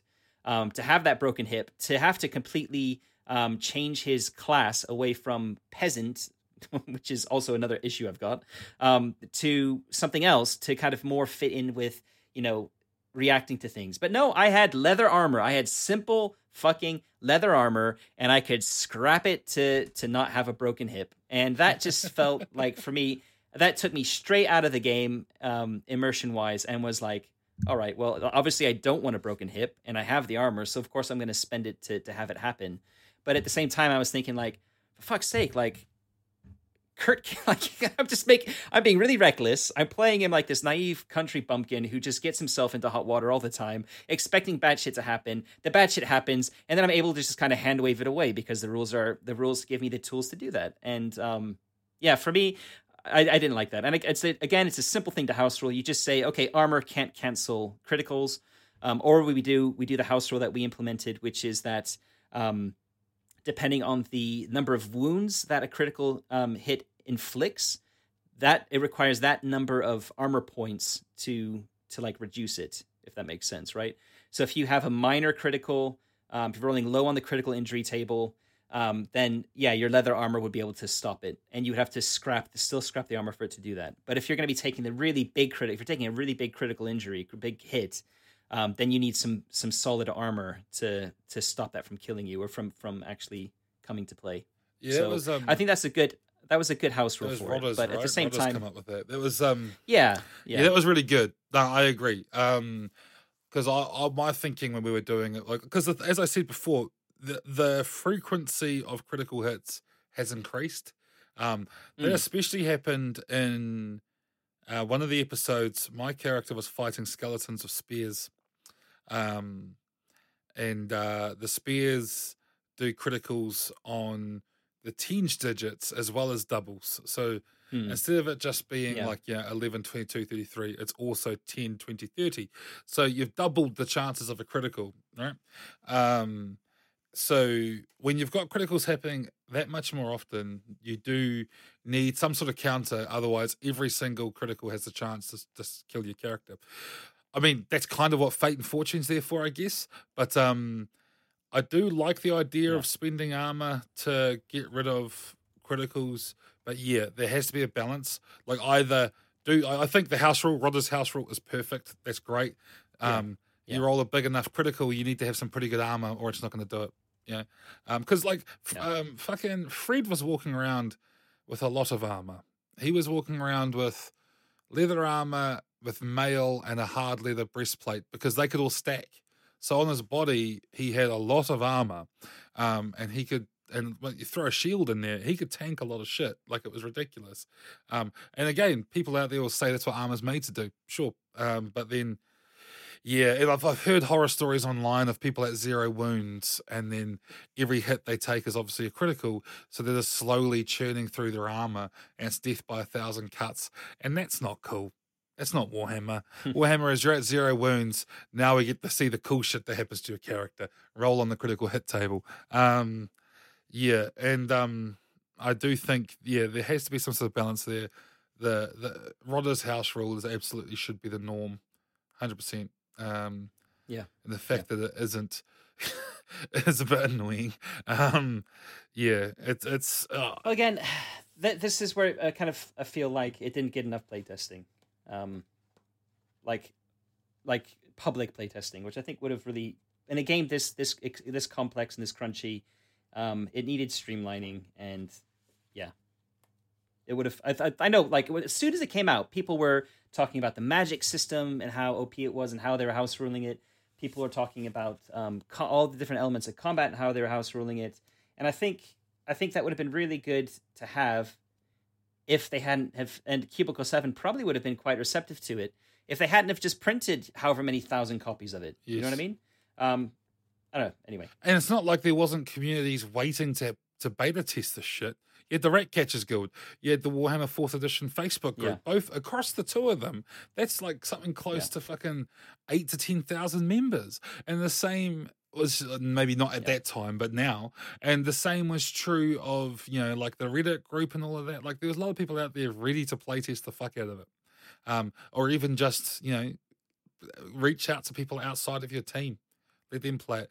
Yeah. I've you know having this conversation out loud and I'm um, thinking of the you mentioning these various mechanics or us mentioning them and me thinking where else have I seen that mechanic before does make me wonder if they're trying a bit too hard to make this the game for everybody because right? Like Oh, absolutely. we were talking about They're trying to they're trying to to make the first edition and the second edition people happy. Um, but also the D and D crowd because they've they've Yeah, they've yeah. got yeah. A class like system. They're trying to make the um and also more heroic with all these meta currencies. With the meta currencies and the advantage, they're trying to make it feel a bit more like two D twenty games. With the fact that you Hmm. can burn through armor to avoid damage, that's lifted straight out of like a lot of the more popular OSR games like the Black Hack, where you burn armor instead of using Yeah. it to reduce damage. Yep. They've got all these systems. Like I feel like the guys as they were writing this probably played 101 systems for ideas to bring, and then they just fucking brought all of them. you know, like they didn't, and they didn't really try and hone it down. And it's just there's this. It's literally the the whole fucking kitchen sink and everything is thrown into this. Uh, and it's all over the show. And it's a shame because underneath it all, in there somewhere with a bit of polish and a bit of banging and stuff, there's potential there for a great fucking game. But um, unfortunately for me, uh, they've made it all too interlocking um, to be easily fixed and polished. Um, I personally would rather go back to second edition and fix the flaws there than try and get this to a place where I'm happy with it, you know? Um, which is a shame. Yeah, I think I think this is the the big question everyone asks is we've made it quite public that we're not that happy with how fourth edition has turned out, and we've mentioned since we started mentioning that we're first that we were considering doing a season two of Carrion Company, and then that we were actively looking to schedule it in. Um, people have been asking us, "Are you going to use fourth edition? Or are you going to switch to a different system?" Um, people have been suggesting second edition, Zweihander, like all sorts of stuff, and I think the answer to that is our GM is happy with fourth edition and wants to continue using fourth edition, so we will continue using fourth edition. However, would I ever want to run fourth edition? and my answer is a resounding hell no. No. hell no. No way. Um, Uh, like to to be able to house rule it to the point where I would actually want to engage with it as a GM, I would basically have to spend probably a year, or like I'd have to, I, I don't know, I'd have like a document of my house rules printed out, which would just be a fucking pain in the arse to reference all the time, or I'd have to like retype the entire game with my, you know, as a reference document with all my house rules implemented, so that I'm not referencing the game half, the book half the time, and my rules half the time. No, it's just too much. And I would either do what what Liam has, has said, which is um, take an earlier edition and bring in some of the good innovations from fourth edition into it, like opposed rolls, um, like downtime theoretically. Um, fast SL is a really good one. Like the things we've been talking about. the talking social about, class right? system. That's dope. I love it. social class system, like all the career, like maybe also like trying to do something with a career system as well that makes sense. Um, those sorts of things, and that those are those are small changes that would just make the earlier editions feel a little bit more. Uh, well, solve some of the issues with the with the more well-rounded, right? Like Where- it's it's it's iteration. yeah. It's all iterative. It's not completely transformational.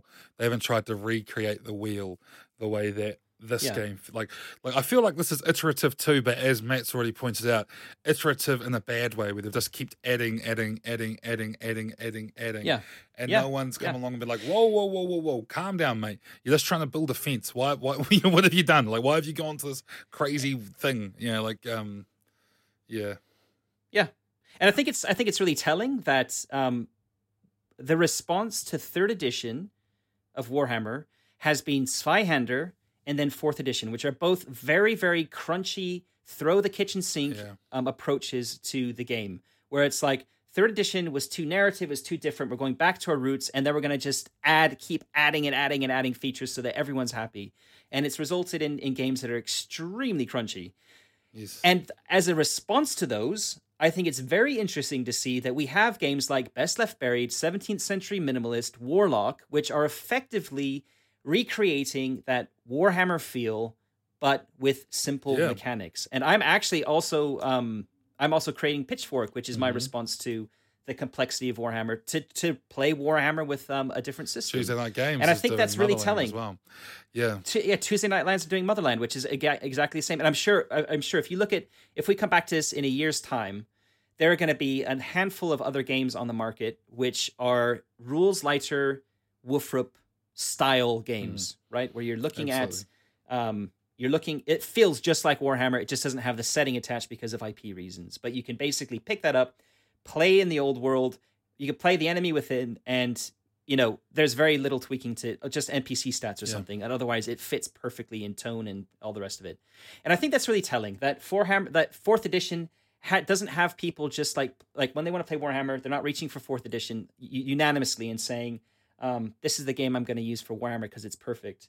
There there are lighter games coming out, more streamlined games coming out, and that already exist that allow you to you know to to do exactly Mm. that to have a more streamlined um, experience. Yeah, So- well, like there, there's been know. a big boom in the last like three or four months in um, BOSR, right? British OSR, that's boomed. Like, yeah, we first started seeing that hashtag a year ago, and it's grown in the last year. Like uh, it's gotten really big on Twitter. If you go search it, you see some cool shit coming up, and all the BOSR stuff is generally trying to capture two vibes: fighting fantasy and Warhammer. Like they're trying to do one or the other, or generally both. Right, a lot of the time.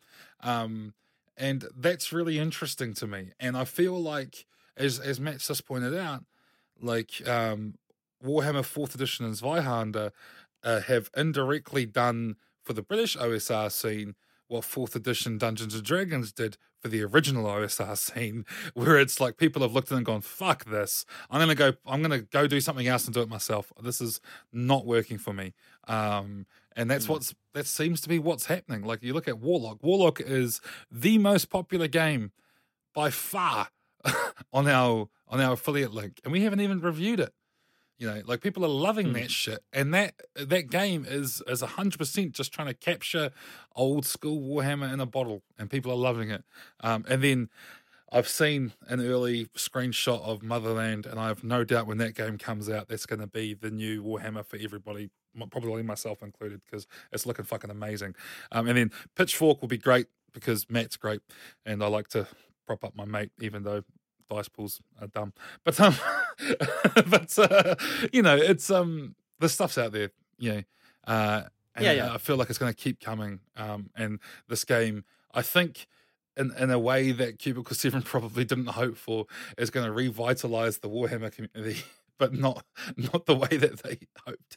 Um, Well, like look at the OSR, right? The OSR came about started like I think in th- around third edition. Yeah, the O- D&D the, when um, they released the OGL. the um, SRD or Yeah. the OGL, and then it really took off after fourth edition Mm-hmm. came out and Pathfinder started coming up, and people were like, okay, D and D is going in a direction we don't we don't like, and we want to take it back to its roots, which is something much simpler, right? Um, and I think we're getting that we're we're experiencing a similar movement now with with WFRP. WFRP is a big is a big game. It's a big um, part of the role playing industry, like the history of role playing from a British perspective. It's been around since like what is eighty six or something when the 1st Mhm. edition came out. So you know, not as early as D and D, but still like it was you know from the eighties. And yeah, I think it's kind of exciting to see these these kind of retro. These kind of games that are trying to tap back to the, you know, to try and pay homage um, or homage, however you want to pronounce that, to to you know Warhammer as a as a setting and as a as a tone of game as a as a kind of theme. Um, yeah, it's exciting, and I, I I really hope we we see more and more games coming out because I think variety is the spice of life, and the more we have, the more options people have to play that, the better it's it's going to be for everyone, Mm. right? and also, I mean, as we saw with D and D, you know, having this big reaction from that side of things forced them to recalibrate and come back with an edition that, by all accounts, D and D players really like, even within the OSR. Um, so maybe fifth edition Warhammer will be dope too. Not, you know, maybe we'll see. Um, Yeah, It'll be interesting Yeah. to see who Maybe. who writes it, but we'll see. Um, there's a few things on our list that uh, we've got here that we haven't really played around with too much, but I think a couple of them, Yeah. especially, are definitely worth mentioning. Um, Sure. so magic, magic is one I played a magic user briefly. My secondary character was a magic user, but I never played them in combat. They weren't like a battle mage. Um, so I didn't get to experience something which I've seen people bemoan at length, which is the way Bright yeah, like bright wizards or anything that can sort of throw dart or whatever it is. There's like a spell that's like a magic missile, basically. Um, And with magic, like it can't miss. If you cast it successfully, it hits automatically, and it works for the way advantage works. Obviously, is you steal that advantage every time you succeed, you gain advantage.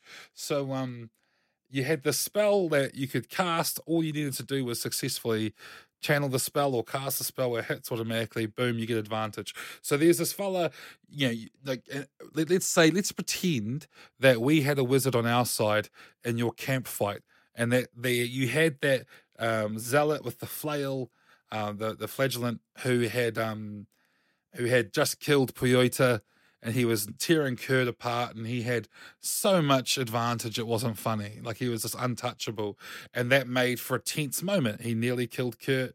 He had did kill an NPC, and then he come across, and it took Fred to take him out.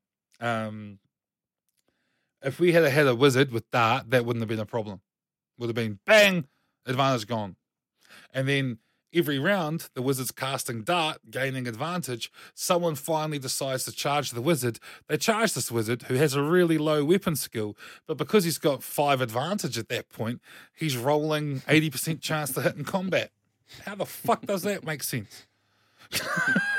it doesn't. It's, it doesn't. It's broken. It's absolutely broken. And people called this out on day one of the PDF dropping in the Rat Catchers yeah. Guild. As soon as that come out, people like that. This, the, hold on, this must be a flaw. Yeah. On day one, people called it out.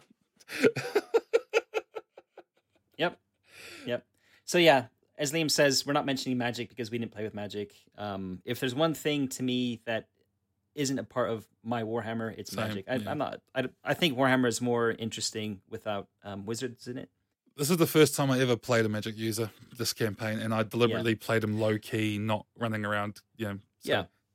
I think the only time I would I would be keen to see how magic works in the system would be with hedge wizards yeah. because you know who are not going to who are not trying to get into a college who are you know um, unlicensed practitioners or um, yeah, that sort of thing. That's interesting to me. But the the like the badass um, magic users, like elves, I, I just couldn't care less about them. I don't want you know I'm not interested.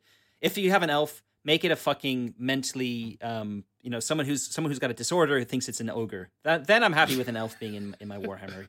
um, for life. But if you've got a normal elf, I could yeah I could I could fucking care less personally. So yeah, I'm anyway like magic I, yeah, as Liam said, there are people who love magic and were very, very interested in like for them that was the most interesting thing about what Warhammer Fourth Edition was going to be bringing was how is magic going to be treated in this game because magic is an integral part of the Warhammer setting with the um, the winds of magic and the colleges, etc. And how is that mechanically going to be um, eh, implemented? And yeah, people some, some people are happy with it, some people aren't. Whatever. Um, so yeah. Anyway, so we haven't played with it. That's the main thing. Liam had the secondary character, but didn't get a chance really to be like casting spells or anything, which is, I guess, really how you would be. Uh, like most of the complaints around that. So mm. it's more just narrative from your perspective. Um, the other thing we didn't get a chance, I'm very disappointed actually about this, that we didn't really get a chance to interact with are the corruption tables and the psychology, um, the psychology mm. rules. Because to me, we played a 26 episode campaign. Um, and there was a lot of horrible shit going on. yeah. And I'm just surprised that um, you know, I was pushing, I was literally pushing Kurt to the point. I was trying to push him to the breaking point, taking on corruption whenever I could, because that interests me in the game. Is again, as I've, as I've already said, I wanted to kind of pursue that angle with him, and it just felt like, you know, with tying it back to resilience, like it just felt like I was never really at risk of that happening, yeah. and I'm a little bit disappointed. I really wish I could have an opinion on psychology and corruption as it as it relates to you know actual an actual like actual experience with it from play, but we don't, and I'm a little disappointed. Yeah. So um, maybe in season two, um, that'll come into play a bit more. We'll see. I'm, I'm certainly I can promise right now, whichever character I play, I am not going to be I'm not going to be afraid to take on corruption or to um you know to have psychology affect me. Yeah, I believe you. Seeing how we'll recklessly you played Kurt, I am um, just based off um. I might take a halfling just so I'm getting I'm just getting psychological damage from all angles. Oh god, that would I don't think Sean would actually allow that. I, I don't know if that would. Be... Talking about not in my Warhammer. Hashtag not in my Warhammer. no fucking halflings or gnomes. Um, not by the way, my I, I love halflings. So um, I, I, yeah. I um We won't go there. I just based off a read of it, based off reading the stuff, my uh, main complaint was just how they got rid of insanity and they tied it together with corruption. Um, and you do have like Spiritual or internal corruption, which is kind of insanity, but I realize it's it's not quite so um safe as a topic these days or as acceptable a topic and it's something you have to handle delicately. Um, so I can understand the desire, and also most people in the world, if you were say to be schizophrenic, they're likely to say, "Oh, you've got demons inside you." So I kind of get it. I guess I just, I don't know. I feel like it's Warhammer straying away from Yeah. its Call of Cthulhu roots in a way.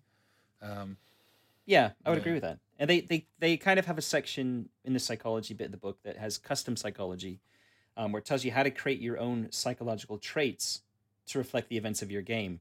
So they're kind of saying, here are the tools to create PTSD and schizophrenia and all the rest of it, but we're not actually going to do it ourselves. Um, and I because like if you look at the psychological traits, there's what like um six of them, one, two, three, four, five, six, six psychological traits. They're they're kind of vague. Um, and yeah, it is. It does feel very different that you know we don't have the insanity um, or sanity or whatever that that characteristic anymore. And yeah, that the kind of disorders are now mental corruption, and I'd, I'm not a big fan of how that's been done either. But um, anyway, I would still like to interact with it because for me, that's a big part of, of Warhammer is the is the is the Call of Cthulhu um, roots and that descent into um, not just madness, but just the descent into general shit. Like you, like your character is doomed. Um, you want to go out adventuring in this world? Great. Don't expect it. Don't expect to come out the other end rich, happy, and to live until you're like 90 years old. You know, you can expect to to get like a third arm. Um, I don't know, to go mad or something or or die you know or like like Mhm. lose a limb or something. That's that's warhammer to me. That is you've had this you've had this good go of things. You've you've saved a little pocket of um, this like little it's not saving the world it's saving this little like you know saving the day in this little this little way. And in the grand scheme of things the world is still fucked. Chaos is still out there. Um, but at least you know that village or that group of people will survive to fight another like to breathe another day and they might die tomorrow that's still Mhm. warhammer right um, and at the cost of that is like you've done that you've played the you've played the hero in inverted commas but as a result like you're kind of fucked up as a result and i don't feel like this game really No. does that No. doesn't really doesn't really cater to that you have to really really want to you have to really push your character hard um, or ignore certain things like if you're if you have resilience you could it's like an option to spend the resilience Mhm. right so like i could say i'm not going to spend resilience i want to take i want to take a mutation so you have that option of doing that um, but again you probably Yeah. wouldn't i think most people no, probably wouldn't most people wouldn't. No. like I I I spent I sp- I wanted to see Kurt like get some get some injuries and stuff, but I did I did scrap my leather armor to stop that hip that hip wound. So anyway, cool. Um, last thing that we I wanted to mention. Um, that I, um, last thing that I wanted to mention. Lee might have some more things that we're aware that there are people debating this, and the reason that we haven't really talked about it is because we didn't experience really much in the game. Is the size Yeah. mechanic, um, and that uh, there are issues around it. We did size did come into play with pig iron, um, but we didn't really. Um, it didn't really feel like there was a lot of interaction from my perspective in that combat with it. Um, I don't, but, but that's also because pig iron wasn't attacking me. I was, you know, I was hiding in a stairwell shooting, shooting pig iron with a with a Mhm. bow. Um, you were the one going toe to toe, but like you would see it more with if we had halfling, if we had like a halfling character. Um, and in fact, we did have a halfling NPC, which we did have in a And combat. So there was size Yeah. kind of. there was size that was. So the size mechanics come into did come into play a little bit, but I have no recollection of how it actually worked in practice. So they did in the very first combat too when um when because at the time Ryan had a horse and he charged the the Ungors with the horse um and he used size effectively there on the charge he like because he was charging Okay. and had the size advantage all up he had like a plus 30 or something it was ridiculous um So, but it worked quite well. And he he deliberately played a character with a horse for that reason. Like as as as the person who had internalized to the system the most of all of us, he he noticed the advantage of riding a horse straight away because of size, and he was all about that until Pig Iron ate the horse. and then and then that was it. Like that. Did our GM feed the horse to Pig Iron to take that away? All we know is that Ryan was not happy. No, Ryan was devastated. Um, but um, yeah, no, it was um, yeah, size definitely comes across as, and also there's there's other flaws with the size mechanic too. Like if two giants are punching at each other, they're not doing they're not hitting each other as hard as they hit another person.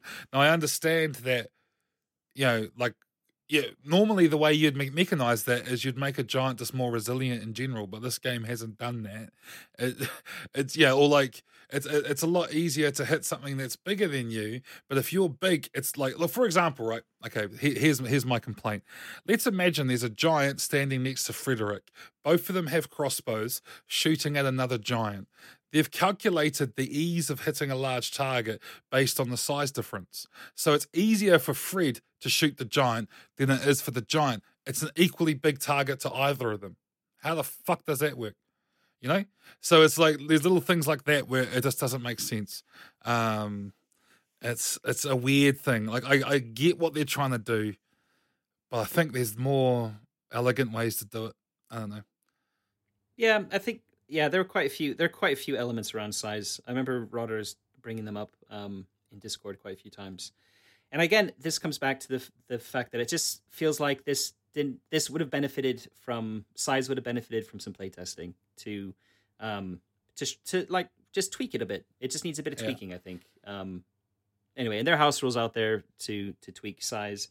Um, Rodders, for example, has although Rodders isn't is, is so upset with uh, fourth edition that he's not like he's made all these house rules, but he's he's, he's giving it he's up. So playing uh yeah Mythras instead, and I think now he's moving over to Warlock. yeah. Um, one thing yeah. I did like that we didn't get to play with because we were players is it looks like for the most part um like NPCs have simplified stats, not massively simplified, but both of us are fans of um easier to manage NPC stats. Um, so you know, I like that. Um, but again, like they have monster traits which are on top of talents which they also have, which is on top of weapon traits which they also, you know what I mean? Like they just added more shit to track, which is yeah. I, I have no desire to to ever GM this game. Um, because that's the last thing I want to do. Yeah. When the GM is like generally considered to be the arbiter of the rules at the table, um, like I don't like I wouldn't want to GM this game unless I had a Ryan at the table who had internalized it and I could look at them every time the rules question come up because fuck me, there's a lot going on. There's a lot, and it's a shame. Like oh, this is the thing; it was so close on paper. It looked like they were there, um, and it's Warhammer. I, I fuck. Of, course, I'm gonna love it. You know, um, and it returned to a lot of the classical things about the setting and stuff that we wanted to see, and blah blah blah blah. Like there was a lot there that we really wanted, um, and I was so ready to like it. That's why I bought a collector's edition of the game. I was like, "This is my game. This is it." Yeah, Warhammer's back, baby. As someone who didn't get into third, third edition, I'm like, "Here we go. We're back. We're back. Fucking Zweihander can piss off. Third edition can piss off. We're back. Oh no." you know? Oh, no. Oh, fuck. Oh, no. That meme where you've got the car driving along and it's doing a handbrake turn off to the right. You know, that meme where it's like, you know, like you've got the one obvious choice and then a bad choice to the right, and it's always handbraking to the right. That's this. That's this edition for me. It's a shame because I really wanted to like it. Like it looks cool. It's got heaps of cool shit in it. There's a lot of stuff there which I intend to borrow. Um, yeah, and that, that all of this is ignoring how poorly I, I personally feel C7 is handling it with their delays with releases and you know poor communication mm. with the community and other various faux pas that have gone on recently and and like there's a lot of people in the community getting really upset with them and like even ignoring all of that i feel like this this edition sort of has sort of missed the mark for me in a way that's devastating as a fucking Warhammer fan. Like, yeah, I'm such a big fan of Mm. this fucking game that you and I started a fucking Discord about it, which yeah is now fucking huge. I still Yeah. moderate. I'm technically a mod on that Discord, but I'm pretty inattentive if I'm honest. I'm definitely the absentee father of that, that channel. Um, but I'm also a moderator on that on a Facebook group as well. I, I genuinely am passionate about Warhammer Fantasy Roleplay, and this was so close. This was the Anakin Skywalker of fucking like yeah. I feel like Ben Kenobi being like, "You are the chosen one." like, why did you fuck this up? Um, and it's it's heartbreaking. And then yeah, so that I've I, I for me personally, I've not been investing any money in any of the new material coming out. Um, I'm sure Same. it's good stuff. But I, I got the I got the starter kit. I'll, I will say that I bought the Yeah. starter kit, um, but I'm not picking up. And I got in fact before before we started the campaign, um, or even in fact when the campaign was still going, I was buying some of the early um, kind of lower priced uh, supplements that were coming out. But I've not bought Death on the Reik, um, although I'm kind of curious about it. I don't have any plans to do it. Um, I don't know. And like the Rough Night of the Three Mm. Feathers re- redo one, Rough Nights and Hard that's the Days, other or whatever thing. it's called. 'cause Um, it's it's all like- old shit. I've got the originals. You know. And- Yeah, I mean the things that the thing that interested me the most, and the reason I bought the starter set, or this um, starter box, or whatever it's called, um, is that it had a really interesting. People really raving about the um, the adventure book and the Ubersreich guide that was in it, and um, that that shit really interests me. I'm interested in like the, um, in the lore. I'm interested in adventure hooks. I'm, advent- I'm in, uh, interested in tools that will allow me to play interesting adventures in Mm. the setting, but you know yeah, exactly. I have I have the first edition um, Enemy Within books. I don't because fourth edition it isn't doing it for me. I'm kind of curious about what the changes have been made, but I'm not willing to invest the money in getting it. I don't think so. Yeah, yeah. Like for me, it's it's a combination of like I'm not interested in fourth edition, and I'm I I can definitely empathize with people who are a bit upset with the way C7's handled it. So like, for example, as I'm sure you know, I don't need to necessarily play a system or play even games from a particular company to support them. I own everything Mm. Free League has released in physical copies up until they did Alien. So I've got everything for Mutiny Zero. I have everything for Coriolis. I have everything for Forbidden Lands, and I have everything from Tales from the Loop, and I've played none of them. You know, and the thing is, I do not regret any of those purchases because I want to support Free League because they do a great fucking company and they make cool games. And one day I will want to play them. You know, I do want to play them. It's just I have I want to play fucking everything. Yeah, that's my problem. my most favorite game franchise in fucking history, and I'm not supporting them. They've they've somehow lost me. Um, I I, I can't put it down to anything in particular, but I'm they've somehow managed to lose my excitement, and it's devastating. I still love Warhammer Fantasy Roleplay. I still want to play Second Edition. I still want to play Warlock. I still want to play all these other things, capturing it. But fuck me, this game's lost it. And I like I'll still play it to play with Sean. I'll still play it to play Carrion Company. I look forward to it. Um, but yeah, Mm. the, yeah, yeah, and it's Yeah. heartbreaking to say that because this is like I said, this is my favorite shit. It- It's, it's hands down, like un, un like is at a level that is unattainable to other games. The one that comes closest is like RuneQuest, and even then, it's not quite there. Um, and it's oh man, yeah. It'd be interesting to see if we do um, for this for the second season, um, whether we, whether we kind of add to the house rules. Um, because I think the other thing is that we don't all agree on the issues that it has. I think Liam and I are in kind of basically more or less quite similar Yeah. mindsets about the game. Um, but not everyone is. I know like Ryan um, Ryan like has really good he's he's got the rules mastery. He's he's the kind of the rules lawyer at the table. Not to call him a rules lawyer because he's not like that, but if we have if we have a question about the rules, we Oh, can ask absolutely. He's like that for all games. He's a Um, savant at that sort of stuff. This is just what he does. Yeah, Yeah. So like he's not he's he's not going to probably be the, too interested in house rules that are going to reduce complexity because that's not for him for him that's not really an issue. Um, and you know complexity means options, and if you can keep track of all that, great. That's but for us it's just too much generally. And I think that goes. You made a really good point as well, which is the type of people that are going to like um, fourth edition and the people the type of people who probably aren't and we're probably not the tar- target demographic because of this podcast because we're both designing our own games on the side we are constantly running and reading and reviewing other games we are developing our own games and that means we just don't have the time to invest in a very super crunchy game like this. It's not the one game that we're going to be just playing and just running for the next three or four years and nothing else. Because if that was the case, then maybe a lot of the issues that we have um, become a little bit more manageable, mm-hmm. right? Because you, you can have that mastery. You don't need to be referencing things all the time. You know straight away that, oh, yeah, but wait, hold on. You've got this talent, don't you? So that gives you, that affects your SL in this way. What's your SL in your tracker? Great, blah, blah, blah, blah. Um, you know, or you use Foundry and it kind of automates a lot of those a lot of those things for you. But for us, yeah, um, it's it's a game we will invest with. We will invest time in as players with Sean because he's a good GM, and the you know we want to keep that that um, actual play campaign going. But yeah, I, I will never bring this or suggest to play this for anyone. And for me, that's a pity. I have I have a campaign I've I've been wanting to run for a long time. This um, Gangs of Marienburg, and I bought like I managed to get my hands on a used copy of the first edition um, "Sold Down the River" Marienburg supplement, which is fucking awesome. Um, absolutely able to be used with any edition. Um, and it's it's my it's my dream Warhammer campaign, right? It's a big open sandbox in Marienburg, which is a city I've always been intrigued by, and I've never experienced either as a player or a GM.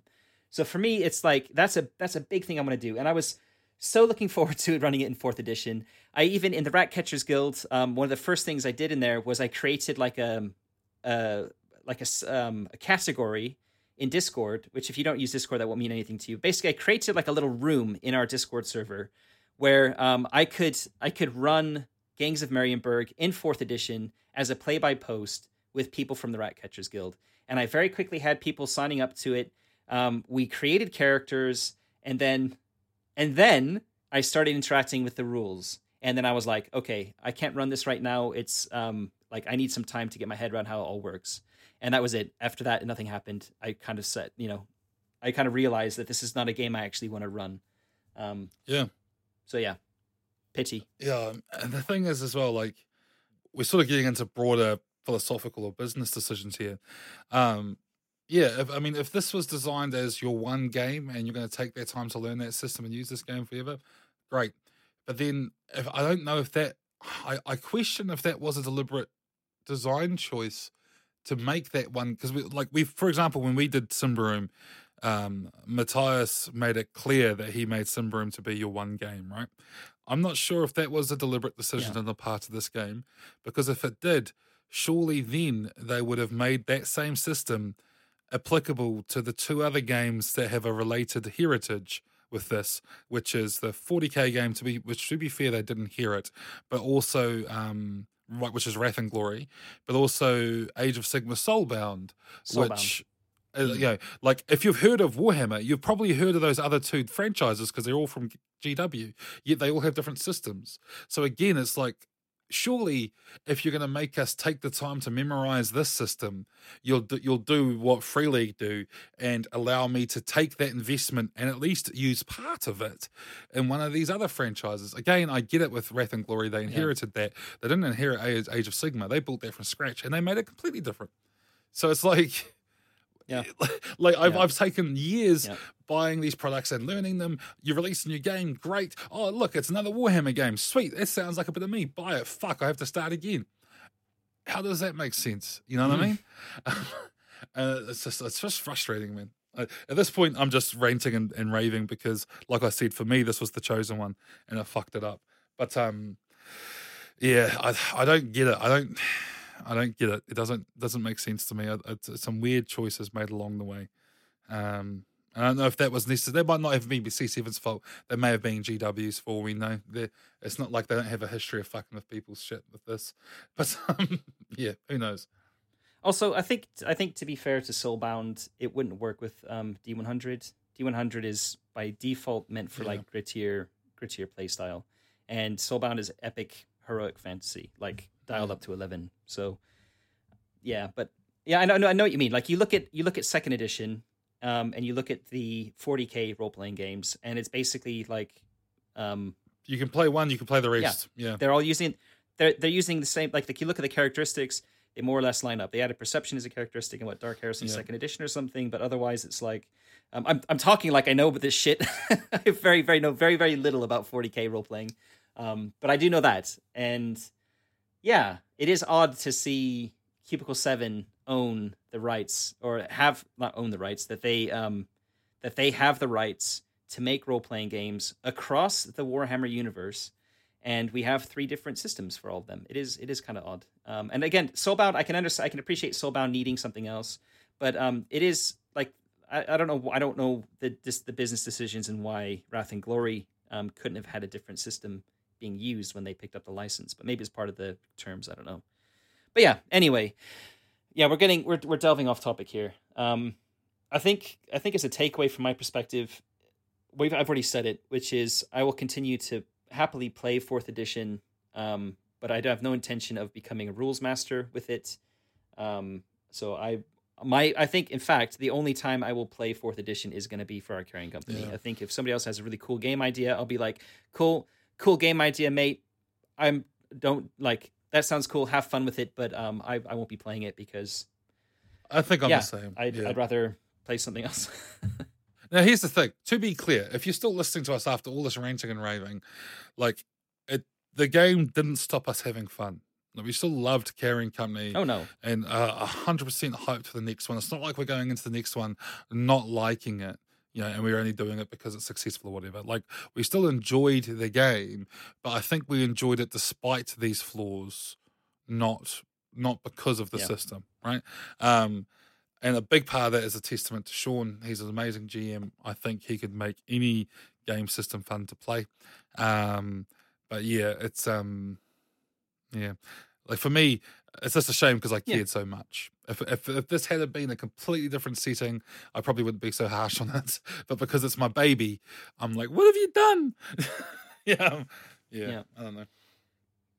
same. I mean, when we started this podcast two years ago, like our very first ep- our very first episode, we asked each other about um, Desert Island RPG, and we both said second edition Warhammer. Yeah, That was there was a bit of umming and ahhing and a little bit of discussion, but we both ended up saying that was our Desert Island RPG.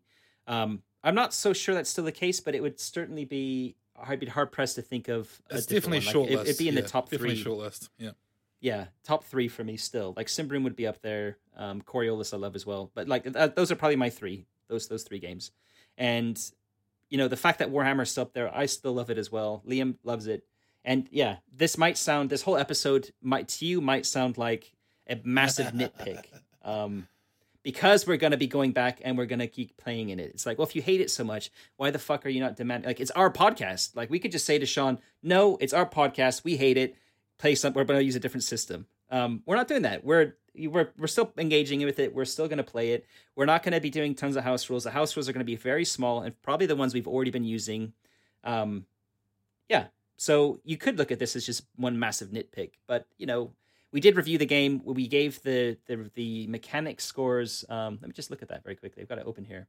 So mechanics you gave it a 4 i gave it a 3.8 which is above definitely above average. 4 is like um four is excellent and five is like gold standard. Like if it's we haven't rated any game as having a mechanics of five. So if we've given a game a four or close to a four that's basically us saying it's it's excellent. It's got a few things that we're not so sure about. Um you know or there's room for improvement. I think if we were to review that again um mechanics would be much lower. I think i would be hard pressed to give it a three to be honest. Um three being average like okay it's three is kind of good. Like this is this is like it's not better than average it's not worse than average it's kind of like it's it's got enough redeeming qualities that outweigh its flaws.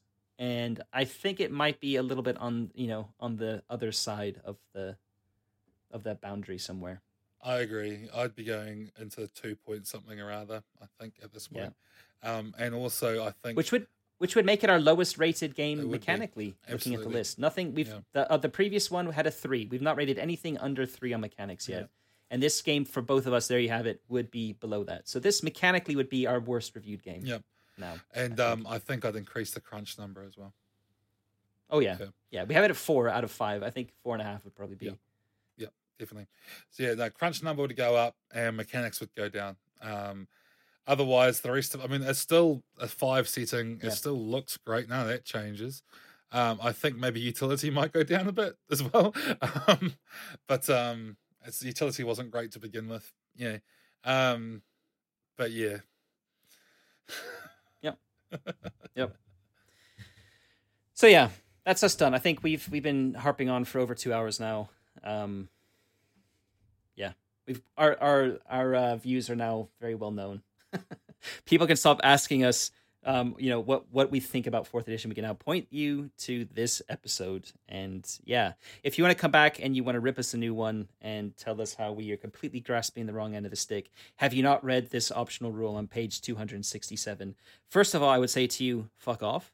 Second of all, I would say, no, I probably didn't read that rule. And third of all, yeah, whatever. I don't have a number three. We have had um we have had people join our Discord server and ask for our opinions on games before when the opinions have shifted over time and then get upset that like we reviewed something and said one thing and then said something else in in general. I feel like this is the most egregious example of that. However, I think we've got a very good reason for that. You know, we've got this this experience um uh, that, that really Well, I mean, Yeah. we've got we've got a 26, uh, 26 session campaign under our belt to actually, you know, give it. I mean, that's the ideal for reviewing a game. Ideally, Yeah. you would ha- run an entire campaign with it, so you can see not just how the basic core mechanics work with like a one shot, um, which is what we try and do for every game we do, but you can actually see how the advancement works and see how some of the more advanced systems come into play. Um, so yeah, I think, yeah, See, it's Yeah, interesting anyway. as well because, like, I got to experience it a couple times because I get to re-listen to our stuff as I'm editing it, and even Mm. r- going back with the benefit of having played the campaign and knowing some of those mistakes I was making and listening to them make those mistakes, I was still confused. at times like the skeleton fight there was times there where i had no idea like i was really was not confident in what i was rolling and even listening back to it coming along with it, I was not confident. you know what I mean? So I think I've I think we're we've got a pretty good reason to go back and and change it change it up. Um, yeah, and I stand by everything we've said today. So Cool. Yeah. yeah. So I was being a little bit jokey there when I was saying to fuck off. Um, no, but fuck off. we will happily we will happily have a debate with um anyone Go start your own uh, as anyone in our discord will know but yeah i mean our, our views are known so if you do want to if you haven't interacted with us before and you want to you want to reach out um we have all of our social media links on our website mbcast.co so go there and there'll be links to everything um discord we've been talking about discord throughout this episode we're on discord both of us every day interacting with um we've got like 300 people now in it is that right something um, crazy like that or a 200? ridiculous I don't know. amount. Yeah, hold on. I'm just gonna quickly look that up because I'm actually kind of curious. I think I've pinned We've it now in Two hundred. it's three three hundred and fourteen There you go. members, which includes like a, a um, like a handful of bots, but Yeah. and the two of us, but still over three hundred members, which is pretty fucking awesome. Like there are a lot of people interacting with us on Discord. There's a discussion going on all the time, regardless of whether Liam and I are busy, and maybe like one day one of us can't um, hop in there. It's a really great community. So if you're interested in kind of getting involved with that and talk like you know interacting with us, I highly, highly, highly recommend looking at Discord. Yes. Um, and if you've if you've like me, like the first time I interacted with Discord, I joined a video game server which had thousands of people in it, and I quickly uns- like stopped Discord. I was like, "Fuck this! Like, what the hell? Have I? What the hell? How can people keep up with this shit?" Um, so I've since learned how to manage that, and a big part of it is you can mute channels and stuff like that to kind of reduce the the amount of stuff. So if you're if you've tried Discord in the past and you think and you've had that experience, I would encourage you to come back and try it. Um, I will, or Liam and I, or I, or the other people there will give you tips on how to mute things and make it a little bit less crazy in there. and also, if you join in the middle of what seems like an argument, we do that all the time. It's not actually it's not actually heated. We have a very passionate community. I had someone join the other day when there was an argument going on about racism and RPGs, and they haven't said anything since they joined. And I was like, "Oh, you poor motherfucker!" like it was not a heated argument, but it was like that's a hell of a moment to join. Yeah, exactly, it was like, exactly. "Oh, okay." it's um. And I, I can't I can't count the number of times people have said like um, "Mum and Dad, please stop fighting," because Liam and I are having a impassioned debate about something and getting worked up, and probably one of us red in the face halfway around the world with the other one. But it's all good. That's like that's that's what makes it fun. Yeah. Um, anyway, so yeah, that's that's the place to go, really. But we'll still interact with you if you send us a message on Facebook Mm. or you tweet um, something to us. Yeah, we're we're still on kind of all the, the normal places. Um, so I'm, I'm kind of I kind of moved into the outro, so I'll just keep going. Go for it. um, we're on Patreon as well, so we have um, I think over seventy now. Is that right? Um, we have a lot. members, supporters, Yeah. something like that. Signing. Um, Yeah, so yeah, it looks like 76 patrons, which is incredible. Um, we started Patreon just over a year ago um, as a way of people like wanting to buy us a beer or coffee or whatever to to help support us. Um, and it's kind of really exploded um, in terms of like what we were expecting from it.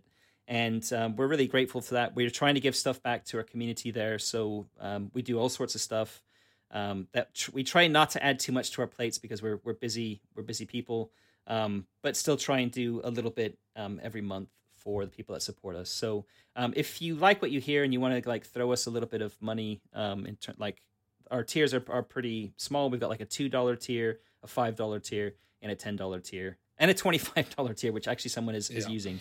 Um, so we do have all sorts of options, and if it's just like you just want to buy us a coffee or something, the equivalent, then um, yeah, you'll get a little bit of something back. For Yeah, that. yeah, Um, we have like Q and A's and rambles. We just put out questions Yeah. for um just today. Actually, put out questions for the next Q and A. Um, Yeah. a call for questions. There's already been six questions. Um, so the next Q and A is going to be busy. we only had three last yeah, month. no, so yeah. next Q and A is going to be busy. Although just looking at it, five of those questions are from one person. They apologise. They said, "Sorry, I've been saving these up." so it's uh, this. We get we, we have some really good chats, and our rambles are good too because you get to hear what sort of games we're buying with our own money and playing, and and what we're working on in the background and stuff. And um, yeah, our patrons are a pretty cool little community. So um, feel free to come and join them. Uh, if not, I get it, man. Right now we're, we're in a recession. Times are hard. We're all fucking struggling. I've been seriously looking at the patrons I support, um, and uh, and wondering, you know, and, and thinking about cutting them down because I realised I've I've let that build up and I can't quite afford it the way Yeah. I used to. So um, Same yeah. here. Yeah. So um, I get it. If you're in that boat um, and you happen to be a user of Drive Through RPG, we do have an affiliate code, uh, which is over on MBcast and will be in the show notes. Um, that doesn't cost you anything extra, and we get a kickback off everything you buy on there. Um, and then that also has the added benefit of us being able to see what's being bought, so um, we can discuss that in our ramble, what sort of what's coming and going, and what's popular, and and see what you guys are into. Um, and again, it doesn't cost you anything extra. So if you just happen to be buying stuff, um, it's another way that you can support us if you wish. If not, hey, that's cool. You know, just liking our stuff, listening to us, and coming and talking to us is all the support we really need. Uh, everything else is just a nice little extra and helps helps us all come together. Um, so yeah, that's Yeah. another way you can support us. Yeah. Yeah. Music, I believe, is next. Is music next? Um, yeah, we we've usually been talking about what's coming next as well, like next week. Um, I don't know. We haven't actually come up with an idea for. Or we next week is going to be cult, the next cult episode, but um, our next discussion episode we don't haven't kind of decided on that yet. Um, it might be a return to the long dark night, um, or something else. Yeah. we'll figure it out. We've got we've got a little bit of time. In fact, actually, we're meant to be recording that tomorrow or two day in two days' time, so I might have to push that back a bit. oh, okay, um, yeah. Yeah. oh fuck! I didn't realize yeah, it was supposed to be um, doing that so soon. No, good. So yeah, we don't know yet, but it's it's probably it, it could, it's probably either going to be like another GM Toolbox episode because that had a lot of um, traction. Some people are very interested in that, or we're going to return to our um, game design series. Yeah. Um, yeah, or it's maybe something else. So if you've got an idea, then hit us up on one of the social media links. Let us know if you think there's something you'd really like us to do. Please don't recommend um, review titles because we're booked up all the way to the end of the year and into 2021 already, um, and have interviews and stuff already down for that. Um, but yeah, music. Danheim is um, the musician we're using for our intro and outro. Um, he's awesome. D A N H E I M. You can find him on basically everywhere where you can find music YouTube, Spotify, Bandcamp. Um, anything else? Yeah. Thanks for listening, and we won't take up any more of your time. So, take care. Yeah. Cheers. Bye.